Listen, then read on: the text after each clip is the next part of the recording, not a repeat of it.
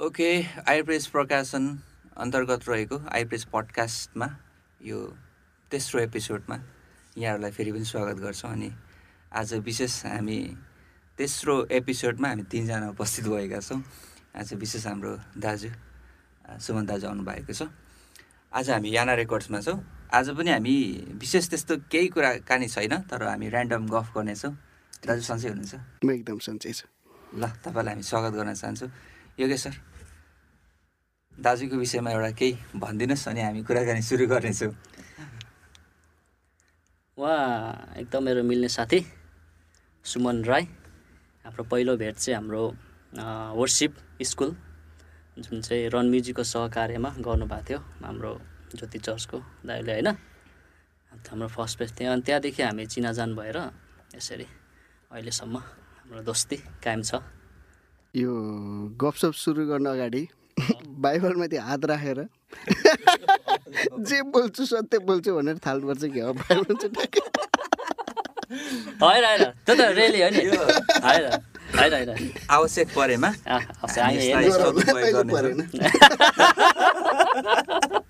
ल ल।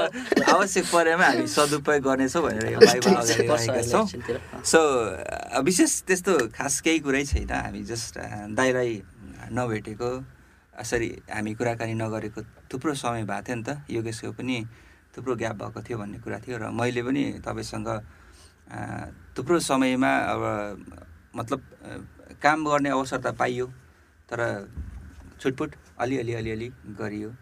त्यही भएर अब के कस्तो भइरहेछ भन्ने विषयमा नै हो। कसरी चलिरहेछ त्यस्तै हो पहिला जस्तो चलिरहेछ त्यस्तै। अब पहिला हाम्रो भेटघाटको कुरा गर्ने हो भने जस्तो हाम्रो योगेशजीसँग चाहिँ त्यही वर्सिप स्कुल ट्वेन्टी वान डेजको थियो। त्यो चाहिँ स्ट्रिम मिनिस्ट्रिज भनेर त्यो त्यो के अरे राजकुमार दाईहरूले चलाउनु भएको थियो। यस यस यस यस सरी अनि त्यहाँबाट चाहिँ विशेष चिनजान भयो योगेशसँग चाहिँ। आनन्द भाइसँग चाहिँ यो सिबिएस थियो नि। मलाई अलिक सम्झना आउँछ सिबिएसको चाहिँ। सायद सिबिएसकै प्रोग्रामबाट चाहिँ हाम्रो चिजन सुरु भयो होला। सिबिएसको प्रोग्रामहरूमा गर्दा गर्दै अब पहिला गौरवजीले लिड गर्नुभयो इटरी सिबिएसलाई। पछि हामीले दुई वर्ष जस्तो धान्यौँ। त्यसपछि भाइलाई जिम्मा दिएर चाहिँ हामी आफ्नो बाटो लाग्यो हो। अब अहिले त त्यही हो अब अफिसियल काममा जाने आउने परिवारसँग समय बिताउने चर्च जाने आउने। बेला बेला सेमिनार हुन्छ यस्तै प्रोग्राम एटेन्ड गर्ने। तर तर दाइलाई थाहा छैन होला मैले तपाईँलाई पछ्याउँदै पछ्याउँदै कहाँ भन्दाखेरि हाम्रो एकचोटि भेट एरिनामा पनि भयो एरिना टेलिभिजन तालिममा नि। भयो होला। अनि सिबिएसमा सुरुमा त्यस पछाडि हजुर वर्ल्ड इन्टर्न जानुभएको थियो त्यस पछाडि म नआउनु त्यो चाहिँ एक किसिम हुन्छ नि। त्यो हाम्रो भिजन कता कता मेल खाएको कि जस्तो लाग्थ्यो क्या मलाई। अनि तपाईँको जुन मिडिया क्षेत्रमा जुन किसिमको लगाव थियो अनि त्यसलाई इन्डाइरेक्टली मैले पनि फलो गरिरहेको रहेछु क्या। अनि त्यही भएर पनि बेला बेलामा मलाई इन्सपायर लाग्छ तपाईँको त्यो व्यक्तित्वदेखि होइन? अनि हामी एक आपसको भिजनसँग जोडिएको जस्तो लाग्छ। अनि त्यही भएर पनि आजको दिन सायद यो भेट भयो कि जस्तो पनि लाग्छ क्या मलाई। हाम्रो के अरे के पो? हाम्रो युट्युब च्यानल अहिले? के पो? प्रेरणा प्रोडक्सन ए प्रेरणा प्रोडक्सन बिर्सिरह अँ त्यसमा अस्ति पनि कुरा भएको थियो। केही केही जाओस् न। यो च्यानल चाहिँ दुई हजार चौध चौधदेखि सुरु भएको हो। अनि सुरुमा त अब धेरै त्यस्तै जस्तो पाए गीत जति गीत पाए त्यति हाल्ने चलन थियो। क्या। हो। अनि अब जस राम्रै चल्दै गयो। अनि चौध पन्ध्र लगभग सोह्र सत्र अठारदेखि चाहिँ त्यो धेरै खालको त्यसमा आयो क्या जस्तो अब यो सुरुमा खासै केही प्रब्लम थिएन। तर पछि चल्दै जाँदाखेरि कपिराइटकै इस्युजहरू आयो कतिपय के के दुनियाँ हुँदै आएपछि अनि त्यो सबै सम्हाल्दै सम्हाल्दै पनि ल्याइयो। सम्झाइ बुझाइ गर्दै कसरी हुन्छ पैसा दिनुपर्नेलाई पैसा दिँदै के गर्दै आउँदा आउँदै पनि त्यो एउटा अब अलिकति नराम्रो पक्ष पनि छ क्या। यस जस्तो केही इसाई साथीहरू भनौँ न। हो यस यस अँ, उ- केही साथीहरू चाहिँ एकदम हात धोएरै लागि पऱ्यो क्या। प्रेरणा प्रोडक्सन्सलाई अलिकति अब सिद्ध्याइदिउँ भन्ने टाइपको। ओ अनि सब्सक्राइबर चाहिँ त्यस्तै थर्टी फाइभ थाउजन्ड जति पुगेको थियो। अनि त्यो चाहिँ मैले बेचिदिएको। हजुर। अनि पछि त्यो प्रेरणा प्रडक्सन्स नाम चाहिँ अब त्यो जसलाई बेचेँ हजुर। उहाँ पनि अहिले अब युएसमा हुनुहुन्छ। उहाँले चाहिँ त्यसलाई कन्टिन्यू लानुहुन्छ भन्ने एक्सपेक्टेसन थियो। तर पछि उहाँले चाहिँ फेरि त्यसलाई चाहिँ नेम चेन्ज गरेर चलाउँछु भन्नु।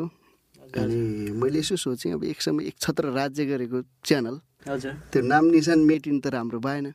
भनेर फेरि पछि यसो केही चिने जानेको आर्टिस्टहरूलाई चाहिँ फेरि गीतहरू मागेर प्रेम प्रदर्शन्स फेरि सुरु भएको छ यो। र अहिले चाहिँ फेरि मेरो कन्ट्रोलमा र केही साथीहरूसँग मिलेर चलिरहेको छ चाहिँ। र अहिले चाहिँ भर्खर यसो सिक्स थाउजन्ड एबभ भर्खर सब्सक्राइबर पुग्दैछ। भने फेरि म सुरु गर्दैछु नयाँ यात्रा भनौँ न। ल शुभकामना। गड ब्लेस यु ल। होइन? त्यहाँबाट हाम्रो पनि अब होइन सहकारी हुनु सक्छ याना रेकर्ड्सले पनि अवश्य सहकार्य गर्छ। होइन? याना रेकर्ड्समा रेकर्ड भएको गीत सङ्गीत चाहिँ प्रेरणा प्रोडक्सनबाट जानेछ भन्ने चाहिँ अब विश्वास गरौँ न।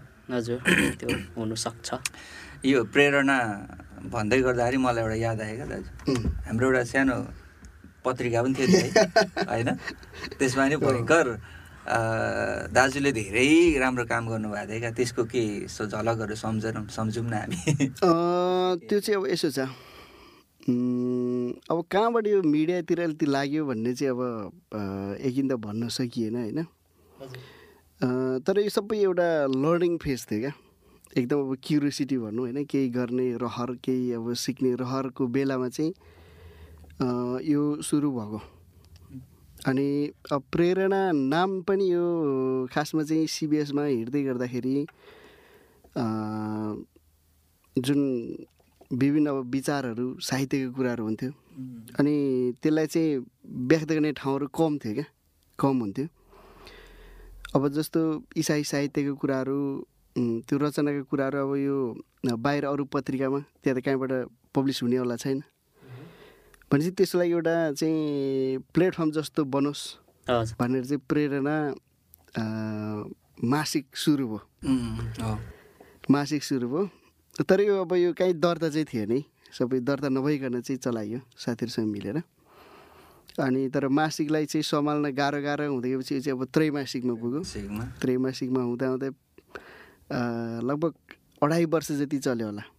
अनि पछि चाहिँ फेरि आफ्नो कामको सिलसिलामा साथीहरू पनि भयो आफ्नो कामको सिलसिलामा कता कता जाने भएपछि त्यो चाहिँ अलिकति अब ब्रेक भयो। तर त्यो प्रेरणा पत्रिका त्यो वर्ड जुन छ नि नाम। त्यहीलाई नै चाहिँ नि फेरि आउँदै पछि युट्युब च्यानल प्रेरणा प्रडक्सन्स सुरु भयो। अनि साइडमा फेरि प्रेरणा नेपाल पनि चलाइयो क्या च्यानल। र एक समय चाहिँ फेरि यो website. News website Prerana Nepal dot com पनि फेरि एक दुई वर्ष। लगभग दुई तिन वर्षै होला चलाइयो। तर त्यो पनि पछि अब टाइम दिन नसकेपछि चाहिँ त्यो पनि ऊ हरायो।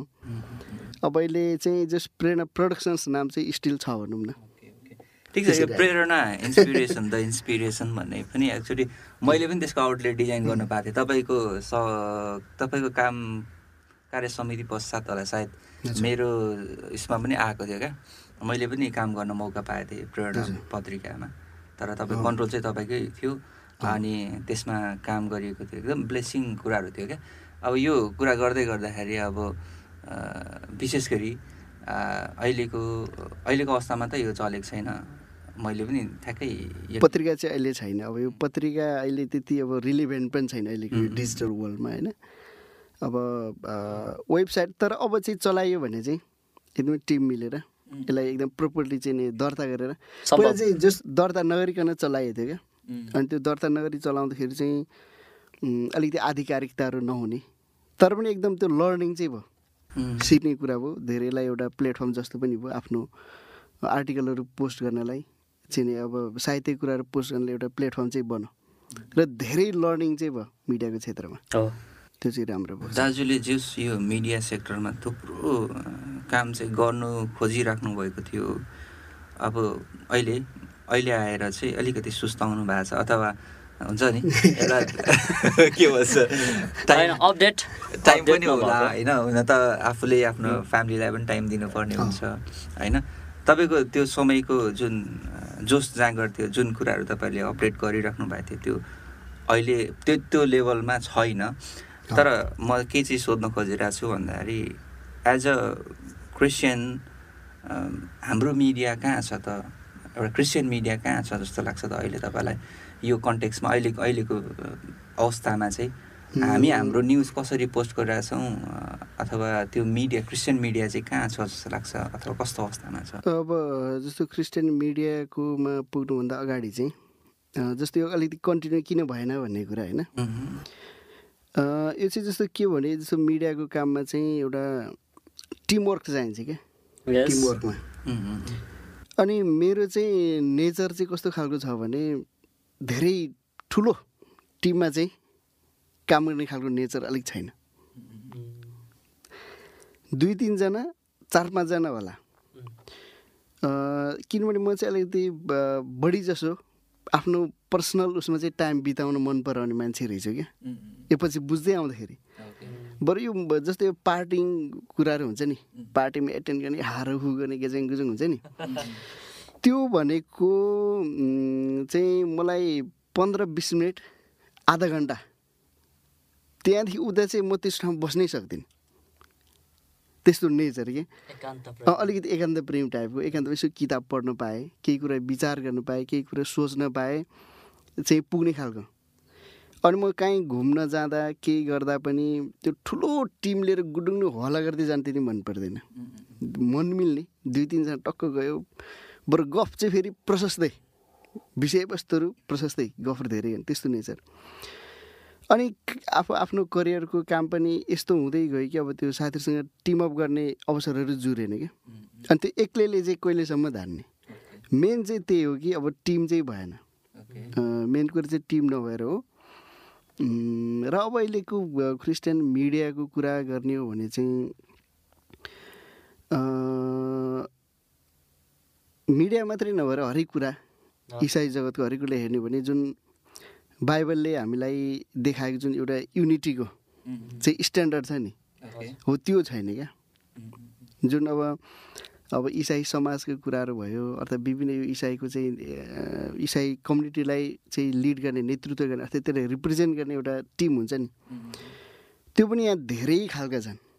र तिनीहरू बिचमै मत मतान्तरहरू धेरै छन्। त्यसै गरी अब इसाई मिडियाहरू पनि त्यो युनिटी चाहिँ छैन।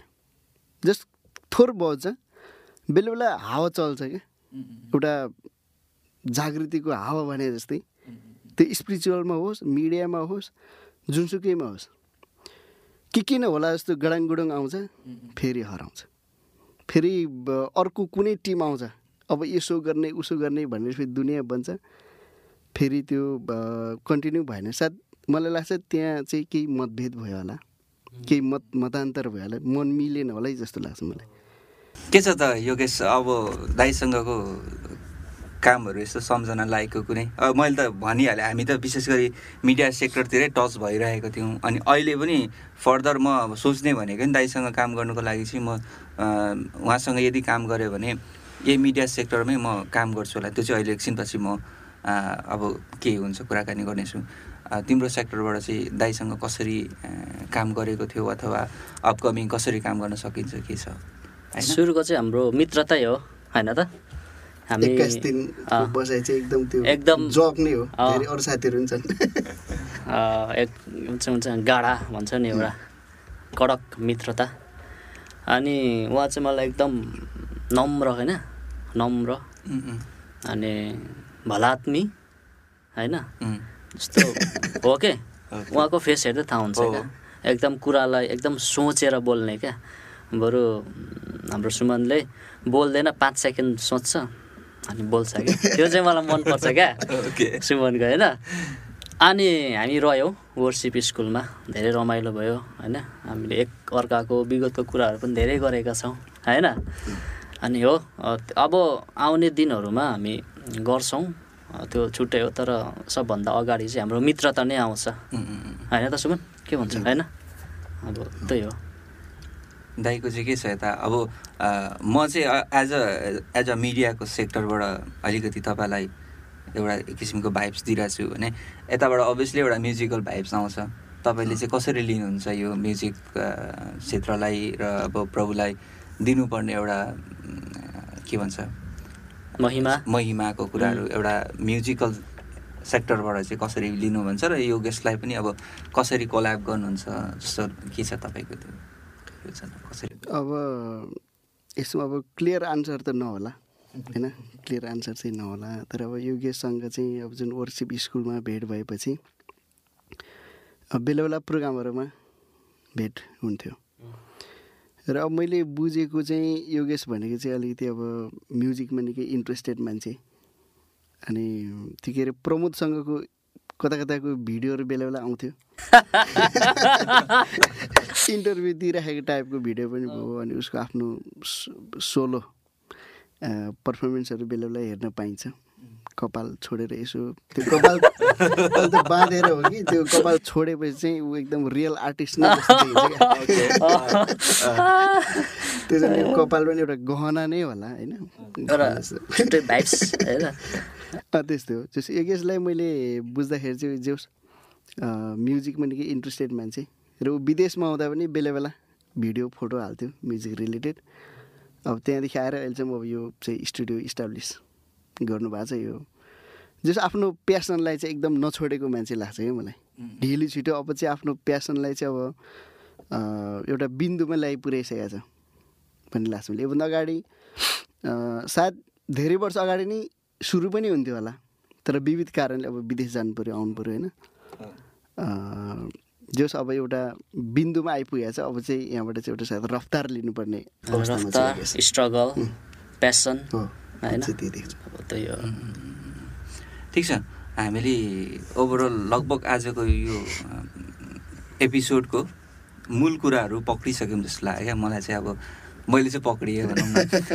As a as a Christian यो पडकास्ट हामी प्रभुलाई महिमा दिने जमर्को गरेका छौँ। हाम्रो बोलीहरूबाट हुन त अब हामी बाहिर प्रोफेसनल अर्कै छौँ होला।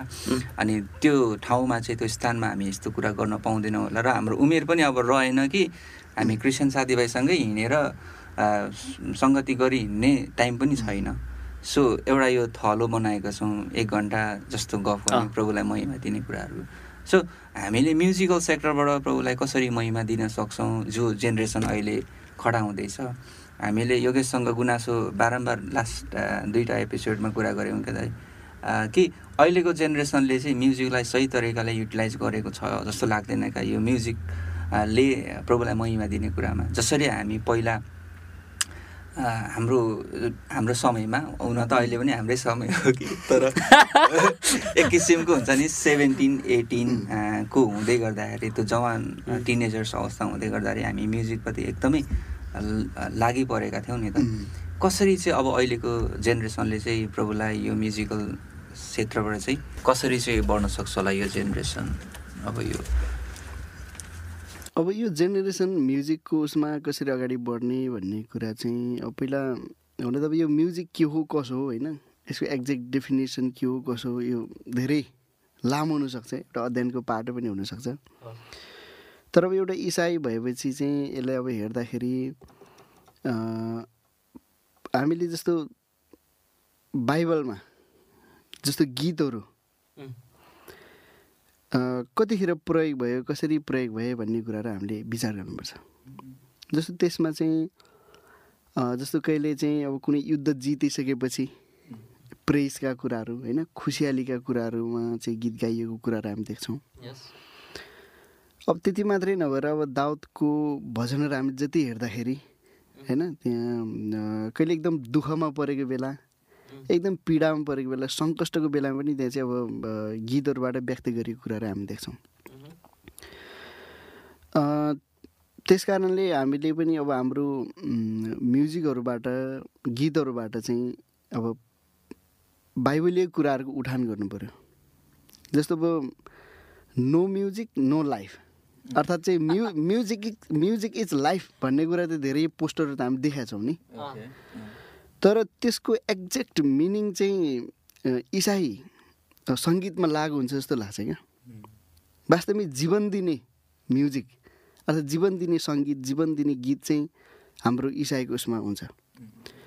तर त्यो अरू गीतहरूमा जस्तो अब हामी सेकुलर सङ्ग्सहरू भन्छौँ होइन। त्यसमा त अब कुनै कहिले हामी यस्तो पनि सुन्छौँ कि बिरह लाग्दो गीतहरू सुन्दा सुन्दै कतिले चाहिँ सुइसाइड एटेम्प गरेको कुराहरू हामी धेरै सुन्छौँ नि। त्यो घटनाहरू हुन्छ त्यस कारणले त्यो अर्थमा त अब म्युजिक इज लाइफ भन्ने त त्यहाँ त रिलेभेन्ट नै भएन नि। त्यस कारणले म्युजिक इज लाइफ भन्ने यो सेन्टेन्स कहीँ रिलेभेन्ट हुन्छ भने चाहिँ यो इसाई म्युजिकमा हो। त्यस कारणले यो सबै कुरा बुझेर चाहिँ अबको पुस्ता अब अगाडि बढिराखेको पनि छ। अब कतिपय अरू कोही नबुझ्ने छन् भने त्यसरी अगाडि बढ्नुपर्ने हुन्छ होइन? अब यो जस्तो हाम्रो गीतहरूले ठ्याक्कै यो कुनै कुनै काट्नुपर्छ है। जस्तो यो कुनै काट्नुपर्छ होइन? मैले ठ्याक्कै भन्नु खोजेको अलिकति बिर्सेँ क्या।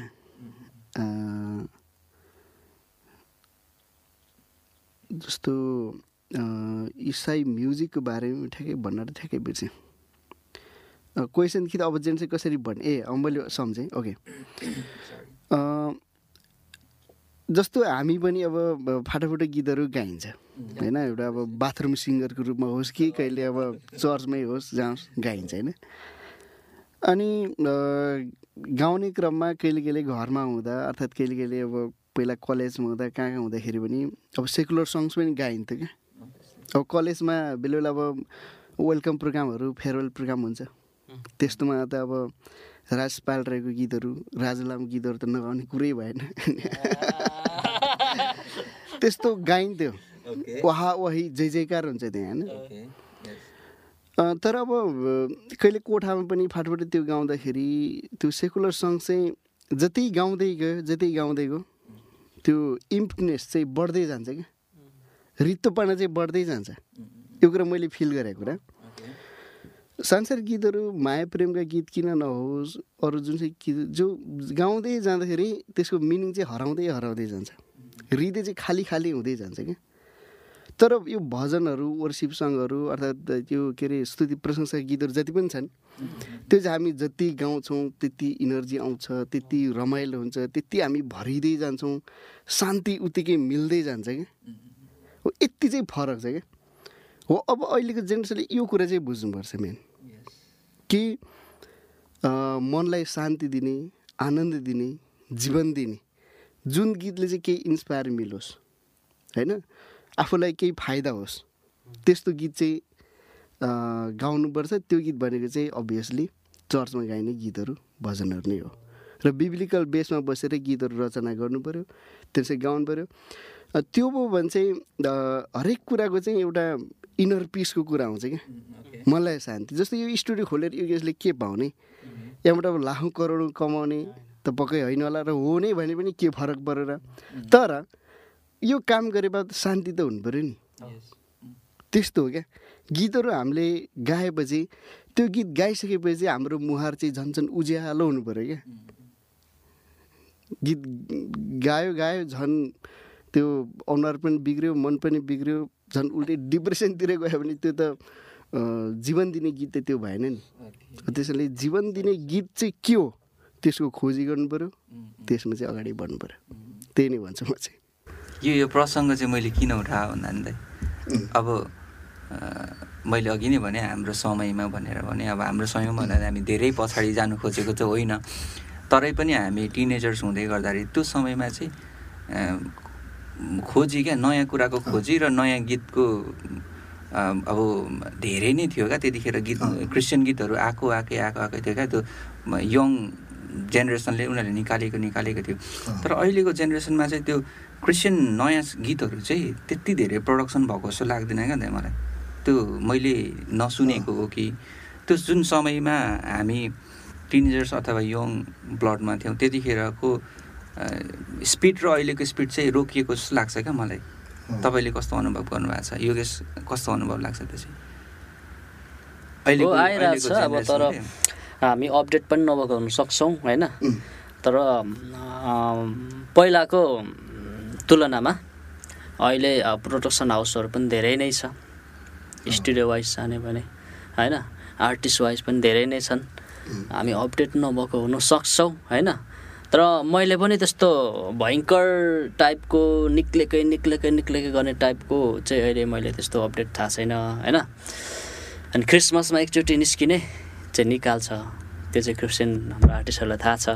त्यो कुन आधारले निकाल्छ? आई डोन्ट नो होइन? तर क्रिसमसमा चाहिँ निकाल्छ एउटा होइन? अनि त्यसपछि अरू बेला भनेको निक्लिरहेछ तर त्यो चाहिँ म अलिकति जानकारी भएन। किनभने अब होइन? त्यस्तो भयङ्कर रूपले पनि निक्लेको निक्लेको पनि थाहा छैन। अनि ननिक्लेको पनि होइन होला। होइन? त्यति नै हो। अब यो जस्तो पहिलाको तुलनामा हेर्ने हो भने चाहिँ अब पहिला पहिला यो म्युजिकल कन्सर्ट हुन्थ्यो क्या बेला बेला। यस यस। इसाईको मात्रै भए पनि। हो हो हो। इसाई ब्यान्डहरू पनि थियो थुप्रै। थियो त। जस्तै एउटा हिमालयन रक्स भन्ने के थियो ब्यान्ड होइन? त्यो उहाँहरूको कन्सर्ट हेर्न धरान गइएको थियो। अनि हाम्रो हेप्जिबाहरू छ होइन? सिरेटो ब्यान्ड त्यो। त्यस्तो हुन्थ्यो। र अब चर्च चर्चमा पनि ब्यान्ड भए जस्तो। त्यस्तो देखिन्थ्यो क्या। अब हो त्यो चाहिँ अहिले अलिक छैन। छैन त्यो ब्यान्ड चाहिँ अब जस्तो यो म्युजिकल कन्सर्ट नभएको त अब कति भयो भयो? जस्तो बा नोटिस नआएर हो कि आफूले ध्यान नदिएर होइन? मैले म विश्वासी भएपछिको अहिलेसम्मको दौरानमा क्रिस्चियन प्रोग्राम भनेको टोटल्ली दुईवटा मात्रै हेरेको छु क्या एउटा चाहिँ सायद क्रिसमसमै हुनुपर्छ त्यो हाम्रो इटरी इटरी चोक छ नि त्यसको पूर्व लाइनमा। सायद याद पनि होला सुमनलाई। याद छ? हो त्यहाँ एउटा। ट्रकमाथि। हो हो तर हामी त्यो क्रिसमसमा त क्यान्डल लाइट थियो होला त्यतिखेर। अनि त्यही नाइटमा चाहिँ कन्सर्ट भएको थियो। तर म चाहिँ त्यतिखेर भर्खर भर्खर जाँदै थिएँ अनि एकचोटि चाहिँ गोस्पल हाम्रो यो ब्याप्टिस्ट चर्चको हाम्रो साथीहरूले गर्नुभएको थियो अग्रजहरूले। अनि ओन्ली त्यति। अनि इन्डोरमा भनेको हाम्रो अनुग्रह चर्चको त्यो के भन्छ?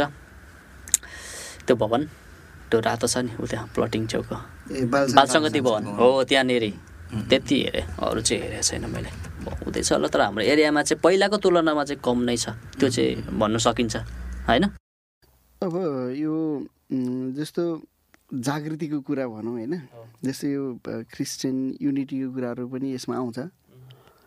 अब पहिला चाहिँ सबै नयाँ नयाँ जस्तो थियो क्या। जस्तो अब अब यो नयाँ नयाँमा सबै तातिने बिस्तारै सेलाउँदै जाने जस्तो त्यो जहाँ पनि भइरहेछ होइन? जस्तो एकचोटि धनकुटाको सारिनी चर्चमा त्यहाँको चन्द्र मगर कि के हुनुहुन्छ पास्टर? अनि उहाँले एकचोटि आफ्नो कुरा सेयर गर्नुभएको थियो कि त्यहाँ पुग्दाखेरि। उहाँले के भन्नुभएको थियो भने उहाँहरूको पालामा उहिले अब यो पञ्चायतकालकै समयमा धरानमा बेला बेला मासिक त्रैमासिक अर्थात् छ महिनामा एकचोटि होला। सङ्गति हुन्थ्यो अरे क्या। अब यो पूर्वभरिबाट टाढा कहिले अब यो जस्तो सिक्किम कालिम्पोङबाट पनि काठमाडौँबाट पनि भेला हुँदा पच्चिस तिसजना बढीमा नत्र पन्ध्र बिसजनाको सङ्गति हुन्थ्यो अरे क्या। अनि एक दिन दुई दिनको सङ्गति हुन्थ्यो। अनि त्यो सङ्गतिमा चाहिँ त्यो यति मिठो हुन्थ्यो। यति मिठो हुन्थ्यो एक त्यो चिज है सबैले आफ्नै जस्तो लाग्ने होइन? अनि बोल्दाखेरि पनि हजुर। हजुर होइन? तपाईँ हजुर कहाँबाट हजुर यस्तो रेस्पेक्टले बोलिन्थ्यो। र त्यो दुई दिन अर्थात् एक दिनको सङ्गति बसिसकेर छुट्दाखेरि त्यस्तो सेन्टिमेन्टल मोमेन्ट हुन्थ्यो अरे कि. छुट्टिनै नसक्ने कि? लेडिजहरू त लेडिजहरू त रोइदिने क्या त्यो त स्वाभाविकै हो। पुरुषहरू हो र। अँ, त्यो बढी पुरुषै हुन्थ्यो। किन त्यो टाइममा त अब टाढा टाढा जान त कोही पाउँथ्यो नि त पुरुषै पाउँथ्यो नि त। त्यो छुट्नै यति गाह्रो अरे क्या। गला अवरुद्ध भएर आँखाभरि आँसु भएर है त्यो छुट्टिनु गाह्रो। ख्रिस्टीय प्रेम। त्यतिखेर को कुन डिनोमिनेसनको हो को कस्तो डक्ट्रिनको त्यसमा सरकारै हुँदैन थियो। बाइबल पढ्ने र विश्वासी हो भने काफी। तर पछि पछि हुँदै आएपछि चाहिँ अब यो धेरै डिभिजनका कुराहरू आयो क्या। यो ब्याप्टिस्ट भए यो बिलिभर्स भए यो को भए यता अब क्याथोलिक भए यता अब लुथरन भए यस्तै यस्तै के के होला। हो त्यो कुरा चाहिँ जस्तो हाम्रो पालोसम्म पनि अब हाम्रै पालो भनौँ न। अहिले पनि हाम्रै पालो छ। अर्थात् आजभन्दा अब यो दस पन्ध्र वर्ष अगाडि पनि यो डिनोमिनेसन कुरालाई खासै ध्यान दिइँदैन थियो जस्तो सम्मेलन हुन्थ्यो कहाँ कहाँ त्यहाँ को आयो के आयो जस्ट विश्वासी जैमेसी भने चाहिँ पुग्यो क्या। तर पछि पछि चाहिँ कुरो बिग्रिँदै गयो क्या। जस्तो अब यो चाहिँ अब अनुग्रहको अब आफ्नै प्रेसबिटेरियनहरूको आफ्नै सम्मेलनहरू भए बढी जसो। तर त्यो सामूहिक सम्मेलन चाहिँ त्यो कम कम भयो क्या।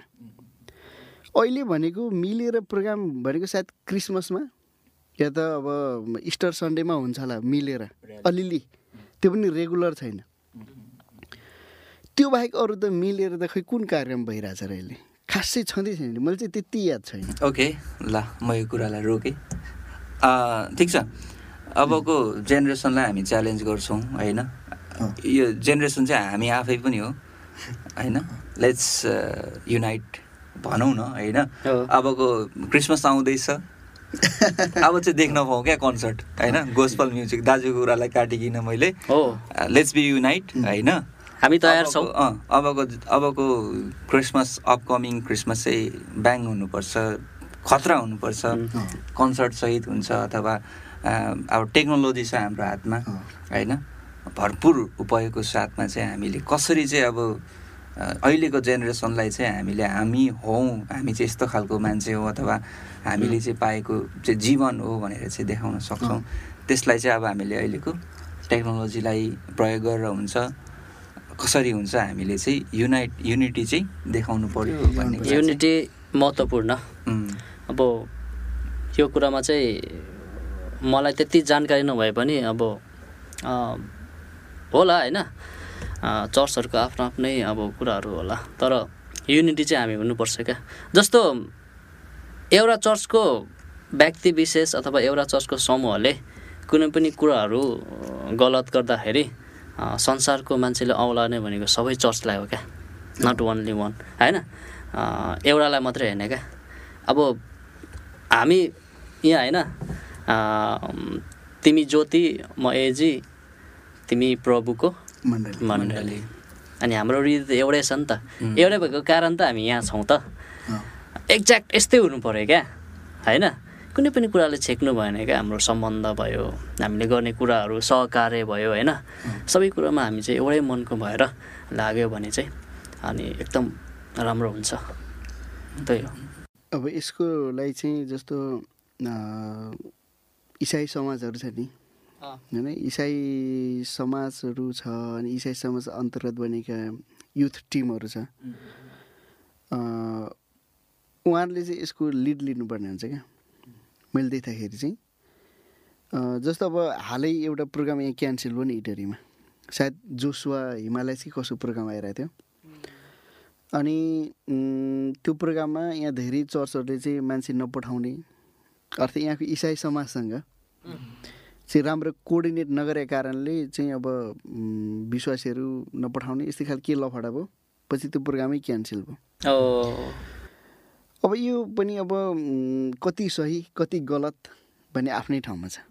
होइन आफ्नै ठाउँमा छ। त्यस कारणले अब यो इसाई समाजहरू भए अर्थात् इसाई समाज अन्तर्गत पहिला जस्तो अब इटरी इसाई युथ सङ्गति हुन्थ्यो। अब अहिले पनि छ छन चाहिँ अस्तित्वमा त छन्। पूर्वाञ्चल इसाई युथ समिति यस्तो पनि छ। अब उहाँहरूले यस्तो कुराहरूको चाहिँ भिजन देख्नुपर्ने हुन्छ क्या। अर्थात् भोलि त्यो ठाउँमा तपाईँ हामी भयौँ भने पनि हामीले त्यो भिजनहरू देख्नुपर्छ। र यो जस्तो सबैलाई समेट्ने भन्ने कुरामा पनि झुटा शिक्षाका मान्छेहरूलाई नै समेट्ने भन्ने कुरा पनि आउँदैन फेरि। यो पनि अहिले होसियार हुनुपर्ने कुरा एकदम चाहिँ नै जल्दो बल्दो इस्यु छ होइन? र हामीले चाहिँ अब झुटो शिक्षाका टिमहरू पनि छ। अहिले अब नामै किन भन्नु पऱ्यो होइन? त्यस्तो टिमसँग त अब हाम्रो अलिक सम्भव छैन। तर अरू चाहिँ जुनसुकै सम्प्रदाय एउटा जस्तो एउटा चाहिँ अब फल्स टिचिङ ग्रुप भयो। अर्को चाहिँ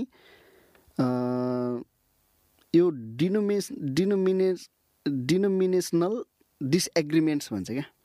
भनेको चाहिँ केही केही असहमतिहरू हुनसक्छ चर्च चर्चमा। भन्नु मतलब जस्तो ब्याप्टिजम दिने तरिका ब्याप्टिस्ट चर्चको केही फरक होला। प्रभुको मण्डलीको फरक होला। अर्थात् चाहिँ सङ्गति सञ्चालन गर्नेदेखि लिएर चाहिँ इन्डिङसम्मको केही कुराहरू कुनै चर्चको अलिक फरक होला हाम्रो केही फरक होला। हो यसलाई नै आधार बनाएर चाहिँ हामीले चाहिँ एकअर्कालाई फरक व्यवहार चाहिँ गर्नु हुँदैन।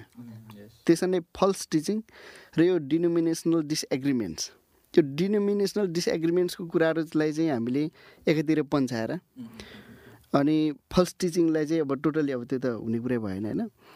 हो यो अरू कुरा चाहिँ अब उहाँहरू अब बिलिभर्स उहाँले हामी सघाएर नगरौँ यस्तो टाइपको कुरा भएन। उहाँहरू ब्याप्टिस्ट हो अब यस्तो यस्तो छ नि त जस्तो कुनै यो समूहले त अलिक पवित्र आत्मा त्यति फोकस गर्दैन भन्ने सुन्छौँ हामी। कुनैले यो सम्प्रदाय छ ऊ खालि पवित्र कुरा गर्छ यता अरू कुरा छोड्छ भन्ने पनि छ फेरि। होइन यस्तो यस्तो बेला बेला सुनिन्छ नि त। त्यस कारणले अब यो डिनोमिनेसनल डिसएग्रिमेन्ट्सहरूलाई चाहिँ मिलाउँदै मिलाउँदै सबैले समान व्यवहार गरेर चाहिँ प्रोग्रामहरू राखि राख्यो भने राम्रो हुन्छ। त्यसरी चाहिँ अगाडि बढ्नु पऱ्यो त्यही त। अबको अबको जमाना भनेको लाइक अलिकति टफ हुँदै आयो नि त। अब अब लाइक पहिला अलिकति ज्ञान पनि अलिक कम थियो होला। अब अहिले मान्छेको नलेज पनि बढ्दै गयो र त्यो क्षेत्रहरू पनि फराकिलो हुँदै गएर चाहिँ विभिन्न किसिमको डिनोमिनेसनहरू क्रिएट भयो अथवा आयो होइन? त्यसरी अहिले चाहिँ अलिकति समाजमा समस्या भइरह होला। तर पनि अब मिलाएर जानु सक्ने अवस्थाहरू चाहिँ अवश्य पनि छ। अनि यो अब सिरियस भयो क्या साह्रै।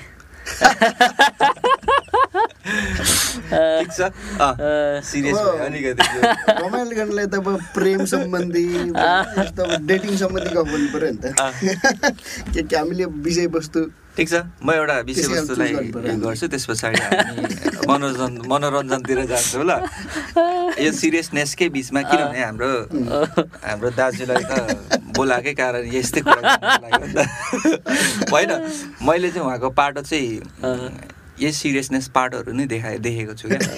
अनि यसमै उहाँ पर्फेक्ट पनि हुनुहुन्छ जस्तो लाग्छ क्या मलाई चाहिँ।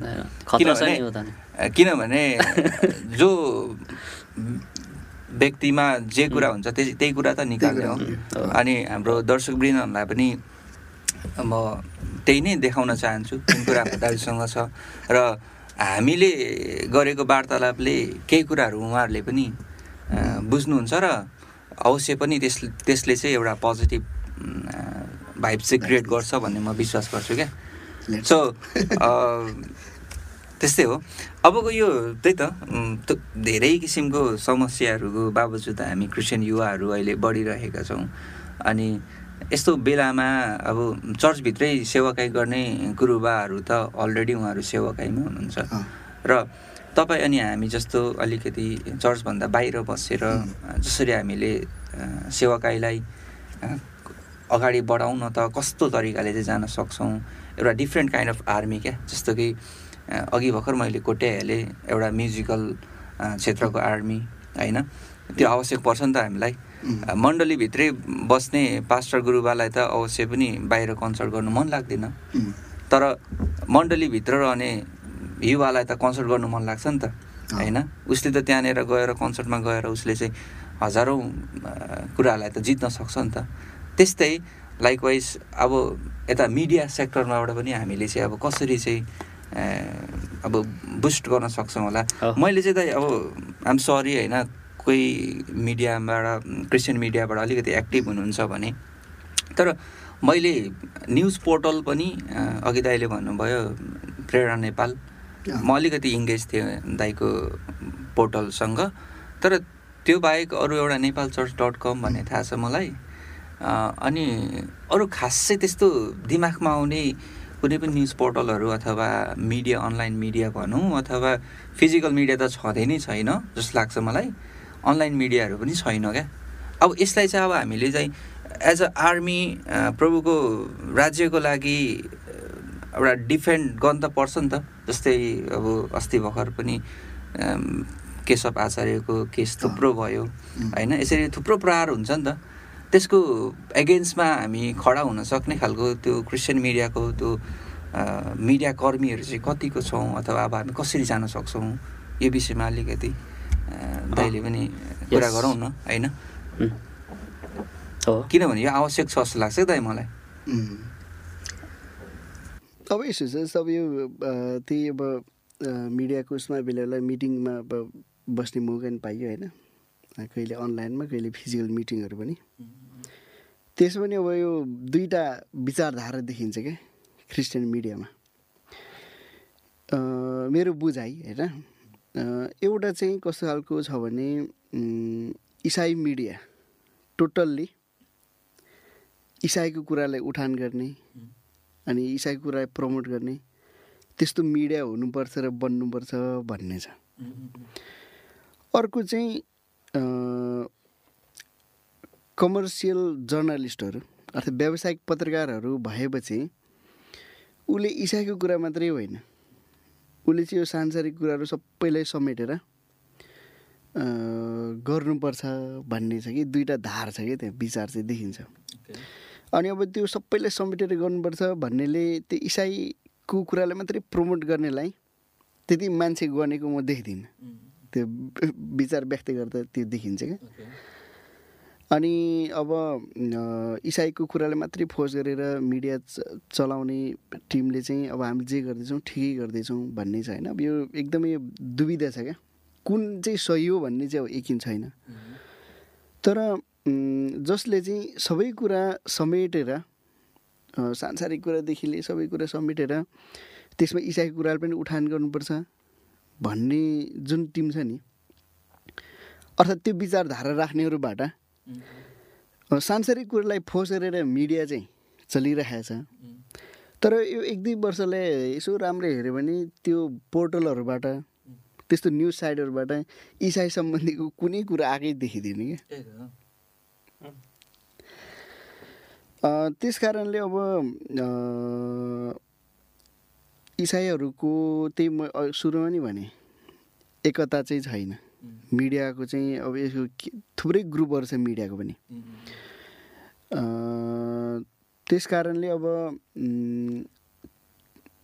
सबै कुरा चाहिँ मिल्नुपर्छ अर्थात् युनिट अर्थात् एकतामा आउनुपर्छ भन्नु नै मेन मेरो चाहिँ अब मुख्य विचारधारा चाहिँ त्यही हुन्छ क्या। किनभने अब नेपालमा जुन छ नि अब इसाईको नेतृत्व गर्ने जुन टिम छ त्यसमा चाहिँ धेरै विवाद हुन्छ होइन। त्यो चाहिँ हुनु भएन क्या। सबै मिलेर किनभने इसाई वकिलहरू पनि उत्तिकै छन् रिसोर्स पर्सन त इसाई जगतमा धेरै नै छन्। तर उनीहरूलाई सही ठाउँमा प्रयोग गर्नलाई यहाँ चाहिँ प्लेटफर्महरू छैन मिडियमहरू छैन। अनि जतिले गरिराख्नु भएको छ अब आफ्नो आफ्नो हिसाबले अब गवाई बाँड्ने यताउता कुराहरू चाहिँ गर्दै हुनुहुन्छ। तर अब जस्तै यो अपोलोजेटिक्स भन्छ नि यो रक्षाशास्त्र पनि भन्छ क्या। अर्थात् यो क्रिस्चियन फेथलाई चाहिँ डिफेन्ड गर्ने। त्यसरी जोडतोड साथ अगाडि आउने मिडिया चाहिँ छैन। त्यही त। त्यसलाई चाहिँ अब बढाउनु पर्यो। हो। त्यो चाहिँ बढाउनु पर्यो। कसरी क्या हुन्छ नि? हुन त म पनि अब लाइक दाजुसँगै सुरु गरेको थिएँ मिडियाको यात्रा अनि त्यहाँदेखि यहाँसम्म आइपुग्दाखेरि हुन त मेरो पनि थुप्रै कमी कमजोरीहरू छ। तरै पनि काहीँ न काहीँ त ठोकिनु पर्ने हो नि त। होइन एउटा क्रिस्चियन मिडिया कर्मी. त आएर मसँग ठोकिनु पर्ने अथवा कोलाब्रेसनको कामहरू त हुन सक्ने एउटा सम्भावित योजनाहरू त बनाउन सकिन्थ्यो होला नि त। सो आई रिक्वेस्ट अल होइन जसले चाहिँ यो मिडियासँग अलिकति सरोकार राख्नुहुन्छ लेट्स बी युनाइट अलिकति केही गर्न सकिन्छ भने. बसेर छलफल गरेर चाहिँ अलिकति। हामीले यो क्षेत्रबाट पनि प्रभुको महिमालाई अझै माथि लाने खालको केही कामहरू गर्न सकिन्छ भने। हामी गर्नुपर्छ जस्तो लाग्छ अभियसली एकदमै सिरियस टपिक सकियो? रमाइलो जे गर्छौ सबै प्रभुको महिमाको निम्ति। ओके। अब म त यो मिडिया सेक्टरमा त अनभिज्ञ नै छु म त न्युजहरू मात्रै हेर्ने मान्छे हो कि? न्युजमा रेकर्ड्स म्युजिक पनि एउटा मिडियाकै माध्यम हो नि त। हो नि तर एउटा हुन्छ नि एउटा एउटा के भन्छ? न्युज पत्रकारै भएर हिँड्नुपर्ने हो। त्यही त हाम्रो मण्डलीमा थुप्रै किसिमको त्यही आर्मीहरू छन् त प्रोफेसन भनेकै आर्मी भन्छु क्या म चाहिँ। होइन? कोही अडियो सेक्टरबाट अगाडि बढिरहेछन् कोही एउटा गीत गाएर अगाडि बढिरहेछन् कसैले एउटा डिजाइन गरेर अगाडि बढिरहेछन्। त्यो हरेकलाई एउटा युनाइट गर्न सक्ने टिम चाहिँ चाहियो होइन त अब? अबको त्यो सबैले अब सबैलाई समान व्यवहार गर्ने खालको मान्छे हुनु पऱ्यो क्या। र फेरि अब यो नेतृत्वमा नेतृत्वमा चाहिँ हामीले सोचे जस्तो भने जस्तो मान्छेहरू पनि हुँदैनन् क्या। प्रब्लम त्यही हुन्छ। अब जस्तो हामीसँग राम्रो राम्रो विचारहरू योजनाहरू होलान् नि। तर त्यसलाई चाहिँ इम्प्लिमेन्टमा लानलाई धेरै कुराहरू बाधा अड्छन्छ हामी हाम्रो लाइभलीहुडको लागि पनि काम गर्नै पर्यो। एउटा कुरा त्यो र हामीले जति पनि यो राम्रो कुरा सोचेछौँ त्यो गर्दाखेरि हामीलाई के प्राप्त हुन्छ? एउटा आत्मसन्तुष्टि होला तर फेरि यता अब फ्यामिली त फेरि अवस्था के हुन्छ? अरूको पनि त्यस्तै समस्या होला जस्तो लाग्छ क्या मलाई। जस्तो अरू मिडिया ठुल्ठुलो हाँकेर बस्नुभएको छ नि कतिपय इसाईहरू पनि। उहाँहरूसँग पनि विचारधारा सिद्धान्त अर्थात् सोच नै नभएको चाहिँ पक्कै होइन होला। तर ठ्याक्कै त्यसमा लागि पर्नलाई चाहिँ गाह्रो छ। आफ्टर अल मान्छेलाई त अब लाइभलीहुडको लागि त के नि गर्नै पऱ्यो अनि त्यसमा मात्रै फोकस हुँदाखेरि फेरि यता के होला? फ्यामिलीमा भविष्य। त्यस कारणले अब यो चाहिँ हो त्यसै कारणले यो एक दुईजनाले सोचेर हुँदैन। सोच्न त केही ग्रुपले सोच्दा त पुग्यो। तर यसले ब्याकफोर्स दिने चाहिँ पुरै कम्युनिटी चाहिन्छ क्या। हो त्यो सबै कम्युनिटी ल्याउनलाई त अब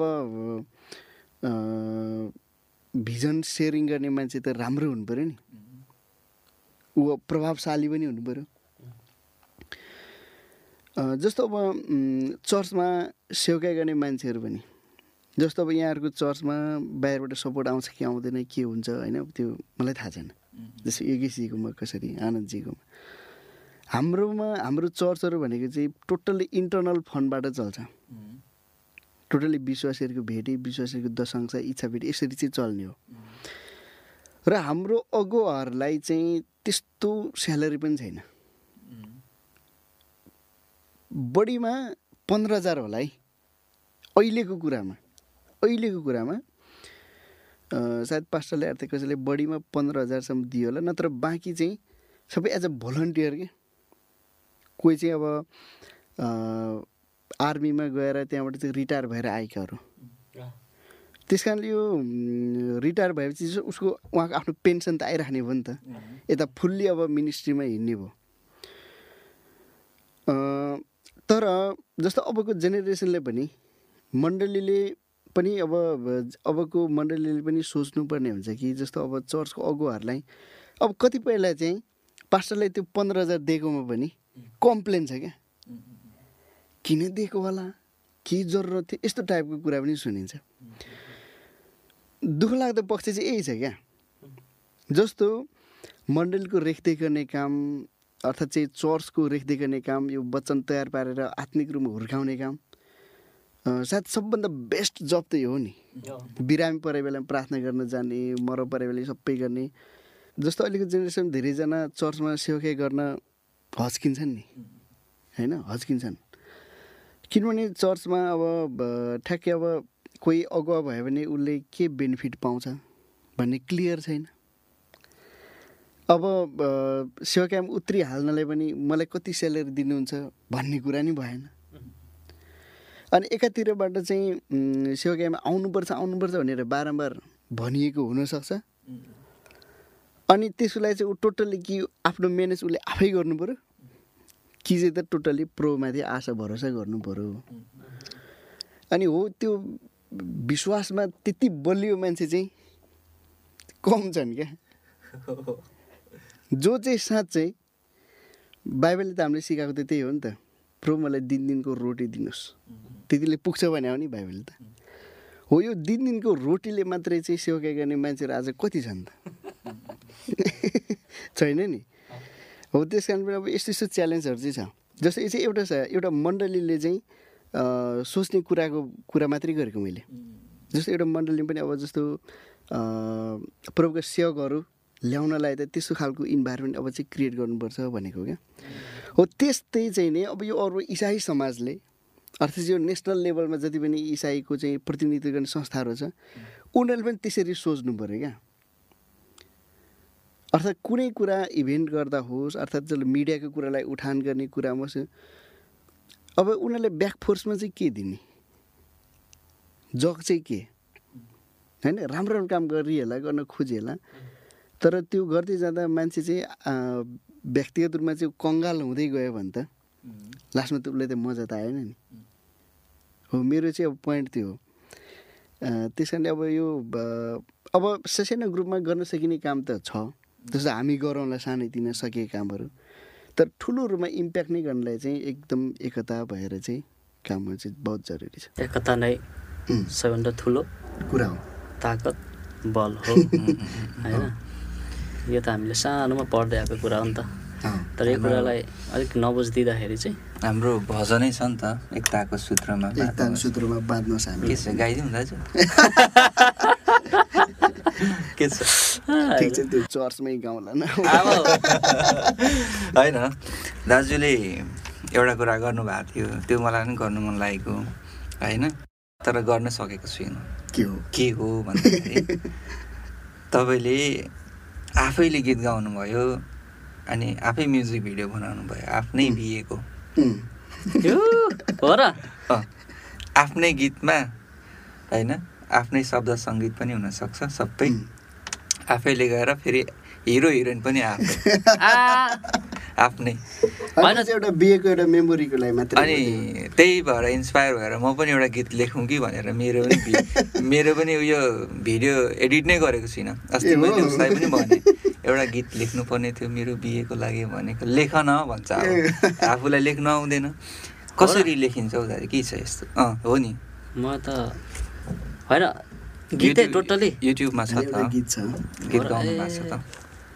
म नभएको रहेछु। त्यही भएर त अघिदेखि मैले दाइलाई चाहिँ गीत सङ्गीतमा पनि तानेको तानेको के होला रहस्य? भनिदियो नि त ल।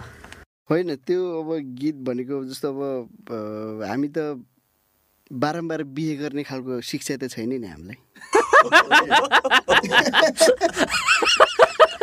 ओके वान टाइम हो नि। वान टाइम हो। वान टाइम बिहे भएपछि त्यसलाई त सकेसम्म मेमोरेबल बनाउनु पऱ्यो होइन? त्यस कारणले अब अहिलेको जो मेरो वाइफ हुनुहुन्छ उहाँसँग धेरै स्ट्रगल पनि भयो बिचमा। र अब दुई अढाई वर्ष पनि लभ पनि परियो। त्यो भनेपछि जस्तो अब श्रेष्ठ गीत सोलोमनले लेख्यो भन्छ नि। हुन त त्यो श्रेष्ठ गीतमा भएको शब्दहरू कतिपय चाहिँ अब त्यसलाई चाहिँ एउटा मण्डली र ख्रिस्ट बिचको रिलेसनको कुरामा पनि अर्थ्याउने पनि छ। तर त्यो त्यसलाई सिधा रूपमा पढ्ने हो भने चाहिँ त्यो चाहिँ वास्तव एउटा प्रेमी प्रेमिका बिचको सुमधुर सम्बन्धको कुरा छ क्या। त्यहाँ चाहिँ अब जस्तो अलिकति ट्रेजेडीको मोडहरूमा कस्तो फिलिङ हुन्छ भन्ने पनि छ क्या। जस्तो त्यो कतिपय ठाउँ चाहिँ यस्तो छ कि अब पर्खिँदा पर्खिँदा नआइपुगेको त्यतिको छटपटाटको कुराहरू पनि त्यहाँ व्यक्त भएको छ। अनि यो लभको रिलेसनसिपमा यो सबै कुरा फिल हुन्छ नि। जस्तो कहिले भनेको टाइममा भेट्न नपाउँदा कहिले भनेको टाइममा बोल्न नपाउँदा फोन नउठ्दा अर्थात् विभिन्न कन्फ्लिक्ट आउँदाखेरि अलिकति मन कुडिने जस्तो कुराहरू त्यो अ, डाहाको स्वभाव भन्छ क्या। जलस फिल हुन्छ नि। ला कोसँग बोल्दैछ कि कहाँ गयो के हो? यावत हुन्छ नि। हो यस्तो कुराहरू सबै हुन्छ। अनि जब अब बिहे नै हुने भयो भनेपछि चाहिँ अब एउटा गीत लेखिदिउँ उहाँको नाममा भनेर।